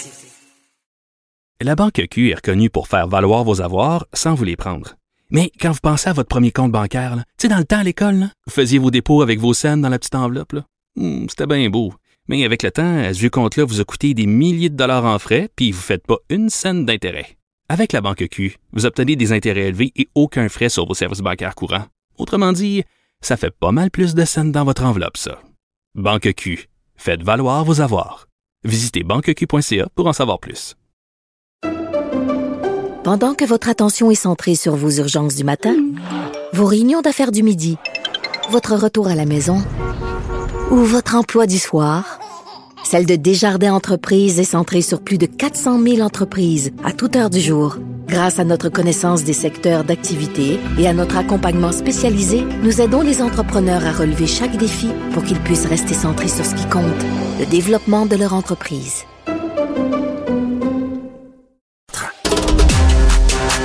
En remplacement de Richard Martineau, nul autre que Patrick Derry. On parle beaucoup ces dernières années des plateformes de diffusion en continu qui demandent beaucoup aux artistes et donnent peu. hein. On achète de moins en moins de, de, de disques, en fait, numériquement, ce qui paye un peu plus pour les articles. On va parler de ça avec Marc-André Laporte, directeur principal de Cube Musique, parce que Cube dévoile aujourd'hui, euh, un an et demi après son lancement, ses retombées pour l'industrie musicale québécoise et Cube donne, semble-t-il, plus euh, aux artistes québécois que d'autres plateformes. Euh, Marc-André Laporte, bonjour. Bonjour Patrick. Alors, l'avantage Cube pour les artistes, donc? Ben, absolument. Comme tu as bien dit, là, euh, bientôt deux ans qu'on est euh, qu'on est en activité. Euh, on arrive avec des chiffres intéressants euh, et on, se rend compte en fait que, que, que Musique est une plateforme de musique en continu québécoise avec un catalogue international, mais on se positionne de plus en plus comme une vitrine pour les artistes d'ici. Donc aujourd'hui, ce qu'on annonce, c'est un, écart assez important en termes de montant qui retourne à la culture d'ici sur des abonnements mensuels versus la compétition. On parle d'un écart qui est de 11 fois plus. Donc, un, abonnement à Cube Musique remet en moyenne chaque mois 6,38 à la culture d'ici versus la compétition qui tourne autour de 56 sous, ce qui est assez considérable. Ça, coûte un, un abonnement mensuel à, à Cube Musique, ça coûte combien? L'abonnement mensuel est à 11,99. Donc, donc C'est 12 deux dollars Donc, la, moitié de l'abonnement est remise à l'industrie locale. Oui, exact, exact. C'est une question de, de, de prorata. Je pense pas que je vais rentrer dans tous les détails Oh, en termes de, de redevance. Euh, donc oui, c'est environ, c'est environ la moitié. Tout ça est justifié en fait euh, par les, les, les pourcentages d'écoute au niveau des interprètes. Donc dans les dernières données qui sont sorties euh, via MRC Data, on comprend que pour les plateformes compétitrices sur le territoire canadien, c'est en moyenne 8% euh, des écoutes euh, qui proviennent d'interprètes québécois. Versus sur Cube Musique, on est à 76% Donc, on comprend à ce moment-là que le, le- le- le total des, des redevances est distribué dans le total des écoutes. Donc, c'est une bonne vieille règle de trois là, qui nous permet justement d'avancer ces chiffres. Comment se compare le, catalogue? Par exemple, pour ce qui on dit que euh, Cube Musique, c'est une vitrine pour, euh, veut être une vitrine pour euh, les, artistes euh, québécois. Le catalogue d'artistes québécois sur Cube Musique par rapport au catalogue d'artistes québécois, je sais pas, moi, sur Spotify ou sur Deezer, est-ce que c'est comparable ou est-ce qu'on est-ce qu'il y en a plus? C'est comparable. Je te confirme que c'est comparable. Écoute, ce sont des ententes avec les distributeurs. Donc, euh, on travaille avec des distributeurs qui, eux, travaillent avec les autres plateformes sur le territoire canadien. Donc, euh, tout le monde tourne autour de 75 millions en ce moment. Des fois, on entend parler de la compétition principalement de Spotify qui ont un chiffre plus élevé, mais euh, c'est beaucoup axé de balado aussi en ce moment. Donc, en termes de catalogue, je vous confirme qu'on est euh, dans les mêmes eaux. Mais, euh, puis donc, pour les artistes québécois et pour les artistes internationaux aussi? Absolument, absolument. On peut le voir dans notre euh, top euh, 15 des albums les plus écoutés en, en 2021. Euh, 13, 13 des albums sur 15 proviennent d'interprètes euh, québécois, mais on retrouve quand même une Olivia Rodrigo et une Adele dans notre top 15. OK, c'est intéressant. Ça, ça veut dire que l'offre, globalement, se ressemble quand même pas mal, mais les gens qui font le choix d'aller chercher l'application Cube Musique, eux, consomment différemment que s'ils consommaient sur une autre plateforme quand on les compare à des gens qui ont d'autres, euh, des applications de diffusion en continu au Québec. C'est bien ça? Absolument, c'est exactement ça. Puis c'est la mission qu'on s'est fait quand on a lancé il y a bientôt deux ans, là, de donner une vitrine à ce qui se fait ici. Il se fait de la très bonne musique au Québec depuis des années. Euh, nous, ce qu'on veut, c'est la mettre de l'avant, euh, la faire découvrir, la faire redécouvrir aussi. Donc, euh, on travaille avec une équipe de, spécialistes. Donc, c'est pas pour rien qu'on a 3600 listes de lecture, justement. Puis plusieurs d'entre elles vont mélanger la musique internationale avec la musique québécoise dans des contextes qui sont cohérents, que ce soit par genre musical, de la musique soul ou de la musique folk. C'est des habitudes qu'on a au Québec, c'est de consommation depuis toujours. Hein. On, on- on- écoute du Robert Charlebois, mais on écoute du Paul McCartney aussi. Donc, nous, c'est le travail qu'on fait. On a cette proximité-là avec le marché d'ici. On connaît bien le marché, on connaît bien les, les, les, les comportements aussi, on connaît bien les fans de musique. Donc, on répond à un réel besoin. C'est ce qu'on voit en ce moment dans les chiffres euh, qu'on vous partage aujourd'hui. Con- Une question que je me pose, c'est combien peut recevoir un, un- je ne sais pas si vous avez la, la réponse, là, on sait que par écoute individuelle, c'est des, des, des fractions de sous, en tout cas pour les, euh, les, les, les plateformes comme Spotify et pour Deezer. Euh, moi, je me rappelle à l'époque, une maison qui travaillait dans l'industrie du disque, puis en gros, euh, c'était à peu près un dollar par album vendu, ce qui faisait qu'un jeune artiste qui avait un premier album qui pouvait aller, je sais pas, en vendait un 30, 40 000 copies, pouvait quand même euh, aller euh, avec entre ça les spectacles recouvrir ses, frais de production. Puis évidemment, l'industrie s'est complètement écroulée. Aujourd'hui, euh, un artiste peut, mettons, je sais, qu'il n'y a pas d'artiste moyen, là, mais peut espérer recevoir combien comme revenu annuel de plateforme de diffusion? Malheureusement, j'ai pas la réponse à ça. L'exemple que tu donnes à un artiste, un jeune artiste distribué dans le temps avec un CD, il fallait que cet artiste-là ait un distributeur. Donc, souvent, euh, les, les, les ententes, même dans le temps des CD, passaient par la distribution. Nous, nos, nos, nos, contacts se font avec les distributeurs. Donc, nous, on travaille de, de pair avec les distributeurs, qui sont les représentants de, des catalogues musicaux. Euh, on a une entente, on a les redevances, nous, retournent vers les distributeurs par la suite, mais euh, on n'est pas au courant, en fait, c'est quoi les ententes qui suivent, jusqu'aux ayants droit, jusqu'aux labels, jusqu'à l'artiste. Donc, tout ça est confidentiel. On n'en a aucune idée. Donc, c'est vraiment, vraiment du cas par cas. On n'a pas cette information-là. Nous, ce qu'on sait, c'est qu'on on donne notre, notre juste part, justement, aux distributeurs et, et qu'on sait que ça retourne vers, majoritairement, bien sûr, vers les interprètes, vers les ayants droit québécois. Est-ce qu'on est sait combien que musique a d'abonnés? Est-ce que c'est des chiffres qui sont publics? C'est des chiffres qu'on a décidé, en fait, là, pour des raisons très simples, de ne pas rendre public. Je vous explique. Euh, on est. On, comment je peux dire ça? Tu sais, ça, pourrait donner lieu à des comparaisons qui sont inexactes quand on se compare aux, plateformes qui sont compétitrices. Premièrement, nos missions sont différentes, nos objectifs sont différents, puis nos marchés sont différents. Euh, fait qu'en gardant ça en tête, là, je peux vous donner un gros scoop puis vous dire qu'on a moins d'abonnés que Spotify en ce moment. Mais on est une plateforme, oui, canadienne, mais uniquement en français. Donc, ça fait que le marché est complètement différent. Les objectifs, mais comme je disais tantôt, Spotify est très axé sur la balado en ce moment. Donc, euh, on a beau euh, tous les deux distribuer de la musique numérique avec un engin de recherche dans une plateforme, mais en ce moment, je pense que ce qu'on vit, ce sont deux missions bien, bien, bien différentes. Est-ce qu'il y a des, euh, une volonté d'expansion au-delà du marché du Québec où on veut rester, euh, par exemple, je sais pas moi, dans le Canada anglais, où on veut vraiment se concentrer à développer ce créneau-là ici? On veut se concentrer à développer ce créneau-là ici. C'est un créneau qui a, qui a souffert beaucoup dans les deux dernières années avec le confinement, mm -hmm. euh, avec la COVID. Donc, euh, nous, on poursuit nos efforts justement à, à, à mettre de l'avant ce qui se fait ici, à travailler sur le produit. On est un produit qui est très, très jeune aussi. On n'a pas deux ans là, comparé à, à, la compétition. Il y a une bonne différence. Donc, euh, on poursuit sur la lancée qu'on a en ce moment, puis ça nous motive beaucoup considérant les chiffres qu'on voit aujourd'hui. C'est très intéressant tout ça. Marc-André Laporte, directeur principal de Cube Musique, merci beaucoup. Merci beaucoup, Patrick. Et ça complète cette émission du mercredi 23 février 2022. Merci à tous ceux qui ont été à l'écoute ou qui l'écouteront plus tard chez eux. Et merci aux gens en régie que je regarde et qui m'ont aidé à traverser cette troisième émission. On se revoit jeudi et vendredi. Bonne journée. Cube Radio.